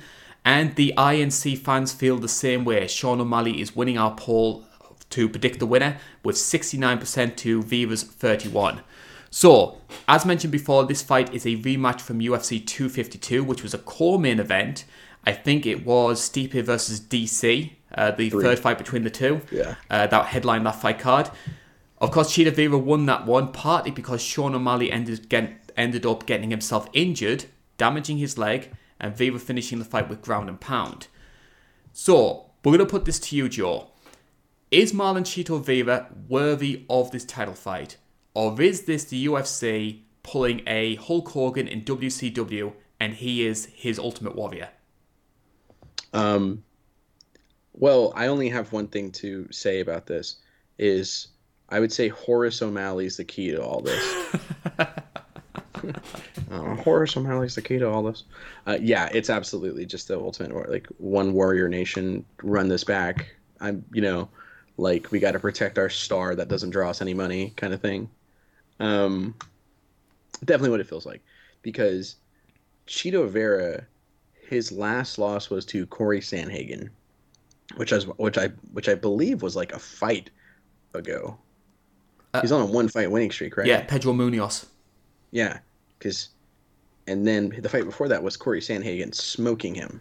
That split decision is a lie. That judge didn't watch the fight. There's no way. Like it's very clear. Corey Sandhagen won.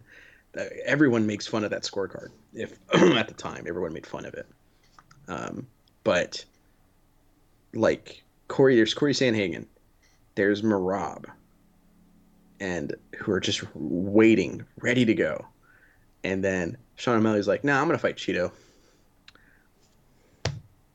Why? Like, it makes no sense. It feels Uh, as if Sean knows that he's in trouble if he fights a grappler. I think he's. I think Sean doesn't want anything to do with those other two guys Because because they know what. Would, I think. I think it's pretty clear what would happen. Yeah, because he was pushing for uh, to fight Topuria, and then he sort of like went back on himself once I think he realized just how good Topuria was. Yeah, that's a that's a, that, we've seen that a lot with that Topuria guy, don't we? What happened to the the Paddy the Baddy? You know what happened to him? Maybe he'll maybe we can give him Topuria still. Yeah. And I think hmm. the the other issue with this fight as well is look, I want to stress as well, I like Marlon Chito Vera. And I think Yeah, he is a very good fighter who's worthy of his place in the top top five, top six of this weight class. Absolutely. But bearing in mind how Sean won the belt, and bearing in mind some of the limitations of Chito, I don't think we're watching the two best bantamweights in the world. Like honestly, the two best bantamweights in the world fought last year in front of like two thousand people in Vegas, and that's Merab and Yan. I think is it, you would put Yan at number two, best in the world. Yeah, well, uh, bearing in mind I'm Aljo's now a featherweight, so I'm taking him out of the equation. but yeah, I think it's Mm, that's fair. One and Yan two. I think it's Merab and Sandhagen. But in fairness to me, big bias when it comes to these Trevor Wittman guys. I'm a huge Corey Sandhagen fan. yeah, So there's that. But it's we. I think I know. I think well, everyone on the planet agrees Merab's the best bantamweight in the world. Um, I think everyone except Sean O'Malley and uh, himself in the mirror probably the only two people I can think of. Another another one Warrior Nation for you reference. Uh, as it's as it's Chito and Chito in the mirror. You know, and just, Bischoff you beside him saying, "What the hell are you looking at?" You know, I, what are you? What's going on? I'm just ready for the fireball we were both predicting. Come out, brothers.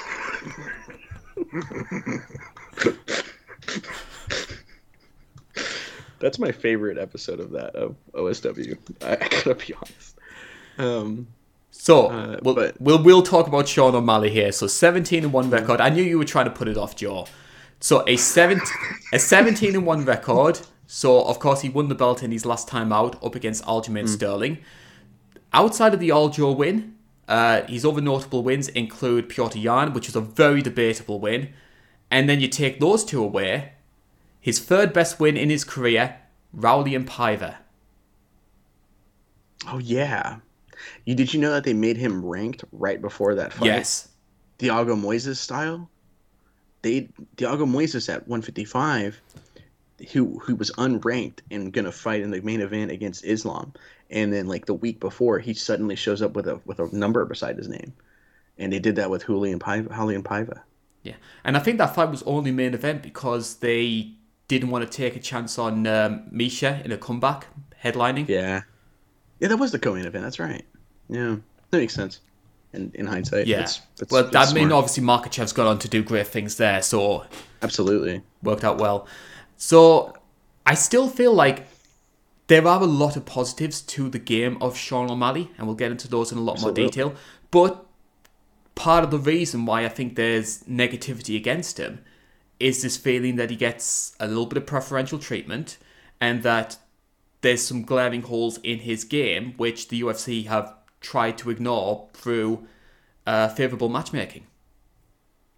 I feel like a lot of it is we we've seen the song and dance before, you know, we've we've seen we've seen this before, and the first time a lot of people were okay with it, because with because the first time first guy I think of is Conor. Yeah, Conor came in, huge gaping holes in his game, loudmouth, exciting. If you give him the right people in front of him, like Dennis Siver, poor Dennis Siver. and the poor guy became a meme for that. And Dennis Um, know, Siver was a good fighter. actually good. Actually, a lot of fun. Uh, uh, he's he was. He, I might put him in my boy stable. Admittingly, Dennis Siver. He was up there for me. He was a lot of fun. But you know, uh, it's just like I think with Sean O'Malley, we see them doing the same things they did with Conor. It's like don't give him a wrestler, give him old people that he can KO, like, and then they happened to give him Chito, and it just went barreling down, you know. And, and admittingly, though, Sean O'Malley wasn't taken down by Aljo. Like Aljo kind of struggled to take him down, but Aljo was trying to strike with him too, which is weird. Yeah. And this was an Aljo as well that came off uh, going 25 minutes with Henry Cejudo like four months earlier. Yeah, it's true. He's probably worn out still. um, yeah, because I remember Aljo just trying to like tie tie him up and then but punch his way in with his eyes closed, and I was like, why? Don't do this, please. this is how my nightmare happens, and it did. Um, but I feel like a lot of it, though, as you're saying, is like we've seen this song and dance, so we all are kind of like, ugh, kind of out on this, where we're like, it's kind of like the UFC, like instead of the UFC putting out a new album, they put out their greatest hits again. And then some people are happy to listen to the greatest hits again, but it's like, ah, we have that. We've we've listened to that album before. Come on. I think the the obvious one for me was because um, I know that I think it was 264. They tried booking. I think it might have been the Munhoz fight first time around at 264. He had to pull out. And there was one guy with like a big grappling base who was saying like, I desperately want this fight. And mm, they went and brought in Chris Moutinho from the regionals, who should have been nowhere near an octagon. Yeah, that's, and he still couldn't. He still couldn't put him out. No, crazy. Hey, here's another reason too that you can say like, hey, like if someone ever says Sean O'Malley never got favorable matchmaking, just show them the Pedro Munhoz fight and then the aftermath of it. Pedro Munhoz was, in my opinion, stomping yes. on Sean O'Malley. He low kicked him to oblivion. Sean O'Malley, I, I don't. I think he just legitimately eye poked him because he was struggling. I think he legitimately just did it. Uh, to be fair, I don't know. I wasn't in his head, and as we've established, I'm not a fan of him. So I'm more inclined and biased to think negatively. I think he would do a negative thing like that to kind of justify my dislike of him, you know, in a sense. Um, but regardless, Pedro Munhoz was. That's Sean O'Malley following uh, you up now. Gulp. Uh, um, it's, it's he knows really you're watching. Funny. That's a really funny timing. That's actually really funny timing. Um, but uh, like, shot Pedro Munhoz was lighting him up with the low kicks, and then you know fights thrown out because of a Sean O'Malley foul, regardless if it was intentional or not. It was Sean O'Malley that initiated the foul that caused the fight to no longer be able to go. And if you look at the, the course of the fight, Sean O'Malley was the one in trouble because of all the low kicks, the damage he was taking. He was losing the fight. Sean O'Malley got Petr Yan next when Pedro Munhoz was like got stuck fighting Chito. Like, how do you fail upwards? Like, it was very obvious. Yeah, especially you know? when normally when there's an inconclusive ending to a fight, normally they run it back straight away. Mm-hmm. And they were like, "No, we don't want that. We don't want to put Sean O'Malley anywhere near that mess." Yeah. Uh, good thing you mentioned there about O'Malley's issues with low kicks because I think the kicking game of Chito Vera is one of his biggest strengths. So we'll talk about him in a bit more detail here. 23 8 and 1 record. His last fight came in that win over Pedro Munhoz, himself a great low kicker, as you mentioned. As well mm. as that, uh, notable names include Dominick Cruz, Rob Font, Frankie Edgar, Davey Grant, and of course Sean O'Malley. So, on the whole, a lot of these bigger wins, admittedly, coming against guys maybe past their prime a little bit. Do you think Chito is arguably in a bit of a false position because he happened to beat guys by fighting them at the right time?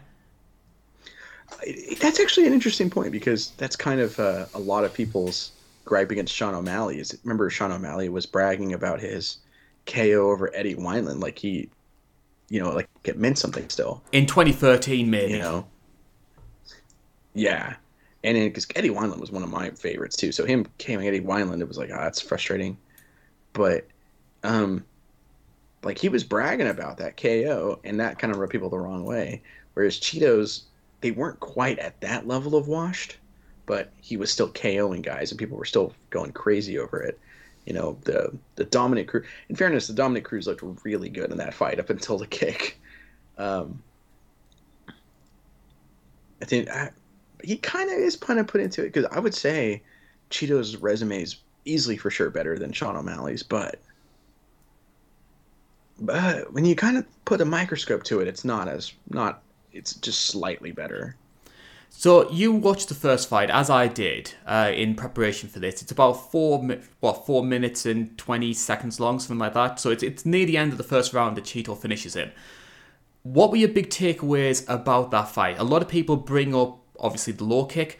Was there anything beforehand that makes you have an idea of how this one could potentially go?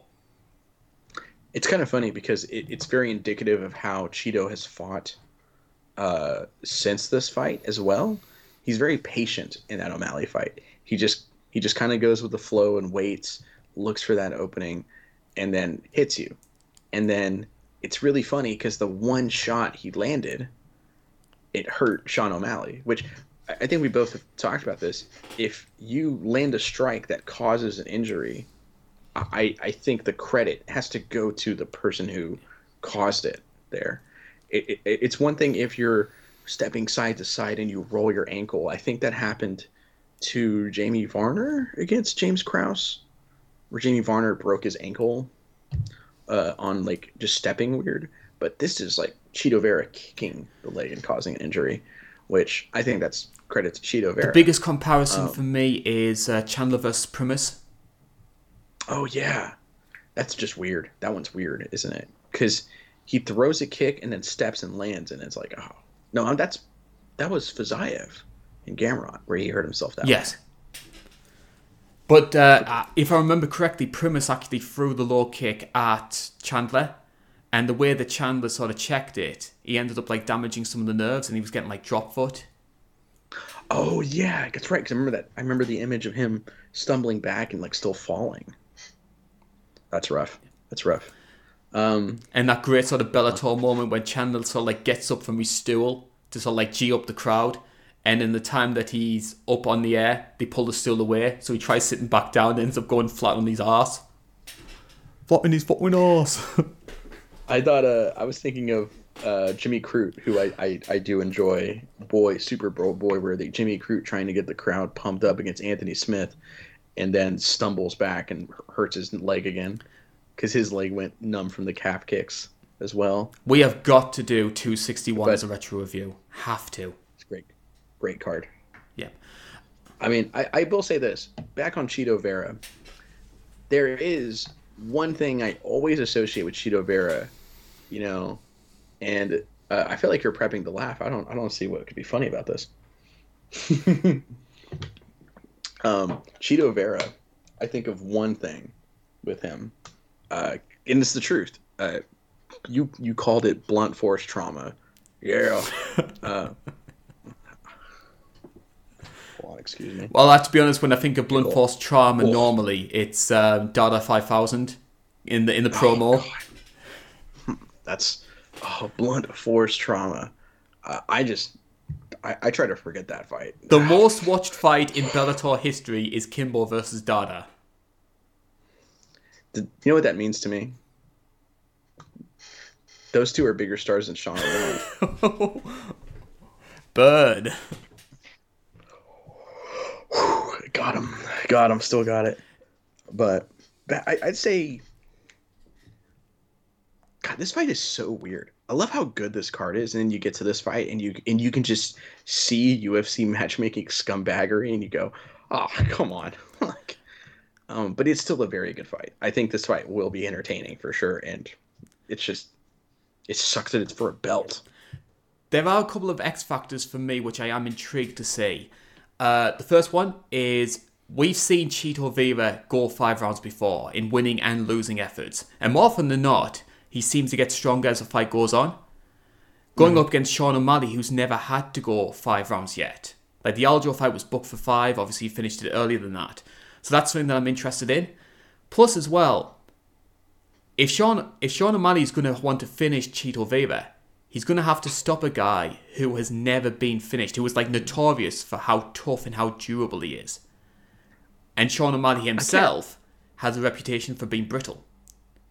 Yeah.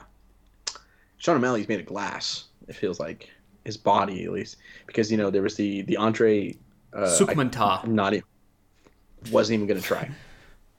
Uh, so Sukmanta, uh, he had the injury there, and then he had the injury against Chito. Um, so it's kind of given him a made of glass kind of reputation. And I can't remember Chito Vera even getting knocked down in a fight, much less her- like. I don't know. And he, the thing about Chito Vera is he will intentionally slow play you. He'll intentionally just kind of be a little slow when it comes to attacking and trying to go at you. and then randomly just strike with like a bomb out of nowhere. And it's and then like Rob Font is beating him for 40% or for probably 70% of that fight and then Rob Font is sent flying across the cage with a strike and it's like, well, I guess Chito wins this round. like it's a weird fight. Um he tried doing that against Corey Sandhagen and Sandhagen just went nope and threw him and beat him up. But it's very odd. So, put your money where your mouth is, Joe. Which way are you going with this one? Um, I'm gonna go with uh, Chito Vera. Yeah. Um, I actually like unironically, I not just because I wanted to do an LA Knight impression. Uh, yeah. Um, I'm going with Chito Vera. Be I, I just feel like I feel like I'm still not impressed enough by Sean O'Malley. And I think Chito Vera is still just not a great matchup for him. It's kind of hard to deal with a guy who is just pure power and incredibly durable. And Sean O'Malley wants to fight guys who I feel like he wants to fight guys that are willing to strike with him, but he can put away. Like like Aljamain Sterling is chinny. Yeah. He always had a little bit of a chin issue. I, I think he kind of wants that. And because if he struggles to put a guy away, what what does he have? You know, Petr Yan kind of showed up, showed us that. Chito Vera is going to be really hard to put away. And he and we've seen him go five rounds. He definitely has the cardio for it. I think this is going to be a close fight. I think it's going to be a three rounds two match. I'm not sure which way it's going to go. I can honestly see a situation where I could see Sean O'Malley winning a decision, but people making the argument that Chito won. It's going to be one of those kind of fights for me. So I'm I'm sort of sitting on the fence for this one. I know that's not really what we should be doing on this show, but I'm going to sit on the fence. I think it's going to be a close fight with a controversial judge's decision. I have a question then. In your scenario, do they rebook that fight, or do they go with Gamrot, or do they don't go with any of them because they know what's going to happen? I think there's too much momentum behind Merab for them to say no. Okay. Because the the argument you make with them pushing back Belal and not wanting to give him a title fight is because Belal doesn't have like the fan backing him. There's still a lot of people that mm-hmm. call him boring. I think Merab's won people over, and even the casual fans who normally hate wrestlers are even saying, no, we want him to get that fight. So I think the winner of this one will fight Merab. So you're saying there's like a yes movement? To an extent. Yeah, admittingly, like that's that's the only thing I can like think of. I, I smiled when I thought of that, but that's kind of what it feels like, actually. huh? Yeah. Um, I do remember though, you got to back the right horse when it does this sort of thing because um, I think I was like the only person campaigning for Carla Esparza to get the title shot over Weili. and then, of course, it Uh-oh. ends up happening with Rose versus Carla. It's like one of the worst fights of all time. That's my personal hell is uh, having to watch that fight again. I really hope that never gets. I'm not. I'm not even going to talk about it because I don't want to will it into existence by accident. Um, I. yeah. Um, so on that cheery note, we will try and wrap things up here. This has been the UFC 299 preview show. Thank you so much for having the patience of listening to me and Joe crack jokes and talk about nonsense for like the past two hours. Before we leave, though, we do need to do a little bit of spring cleaning. We do have a Patreon page. It's patreon.com forward slash it's not cage fighting. For just $1 a month, you will get access to a Patreon exclusive series, INC Uncaged. We just did a recent episode where we asked uh, some viewer questions. Uh, you will also get access to all the videos which have been blocked by YouTube, including a video that nearly got us taken off altogether. Thank you so much for that one, Chartry. And also, as well, you'll get the opportunity to request any retro review, any fight card for Joe to cover as part of his retro review series. Speaking of which, normally we put it to the public for a Patreon for a retro review that you want Joe to cover. So Joe, it's March, it's Women's History Month. What are we covering, and more specifically, why? I believe we're covering uh, the UFC main card where it was all heavyweights, correct? No, I'm kidding. Um, no, we we actually were going to do an Invicta card. This is something that, uh, all jokes aside, me and Karl are big fans of women's MMA. We're always like pushing for it and like advocating for it. Uh, and on Uncaged yesterday, we just I, we just kind of gushed over how much we like women's MMA uh, when talking about uh, potential atom weight. But we decided to go with Invicta because there's a lot of great memories of it. It was super cool. I, I actually really like the promotion a lot. And our choices were I actually have the choices in front for of me. once, yes. I'm, I'm, learning. You know, you can't teach an old dog new tricks. Um, so we have in, uh, Invicta one, Invicta five, which is my personal pick, but uh, Invicta 13 and Invicta 21. Now, I, I wanted Invicta 5 because that has my favorite women's fight of all time. Um, but Invicta 1 is the champion, the winner. I, I, have, I almost stumbled there. Invicta 1 won, but uh, yeah, Invicta 1 is the uh, is what we're going with. You got um, you know Marloes Coenen, who was a Strikeforce champion in the main event. Uh, it's kind of like the first time we get to see it and kind of you know it's always interesting seeing um, the first time like the first event a promotion does uh, and it's kind of funny for me because i kind of talk about how it's like well they're doing a better job than the first ufc did i gotta be honest and it was a line kind of it was a landslide victory as well 51% of the vote for invicta 1 uh, it was also 20% for invicta 5 18% for uh, 13 and just 10% of people picked invicta 21 yeah. Yeah. I was really pushing hard for five. I was uh was really going yeah. for it, but it is what it is. It's how it is. So Joe will be recording the raw cut, and I'll be splicing that all together. So it should be out at some point this month. And of course, April it's going to be UFC 300. So we thought we would celebrate another landmark show that happened in the UFC's history. So no poll for this one. Me and Joe both agreed this is the unanimous choice between ourselves for what we should be covering. Joe, which legendary event will we be covering to celebrate the landmark occasion? We get to we get to have uh, a landmark occasion.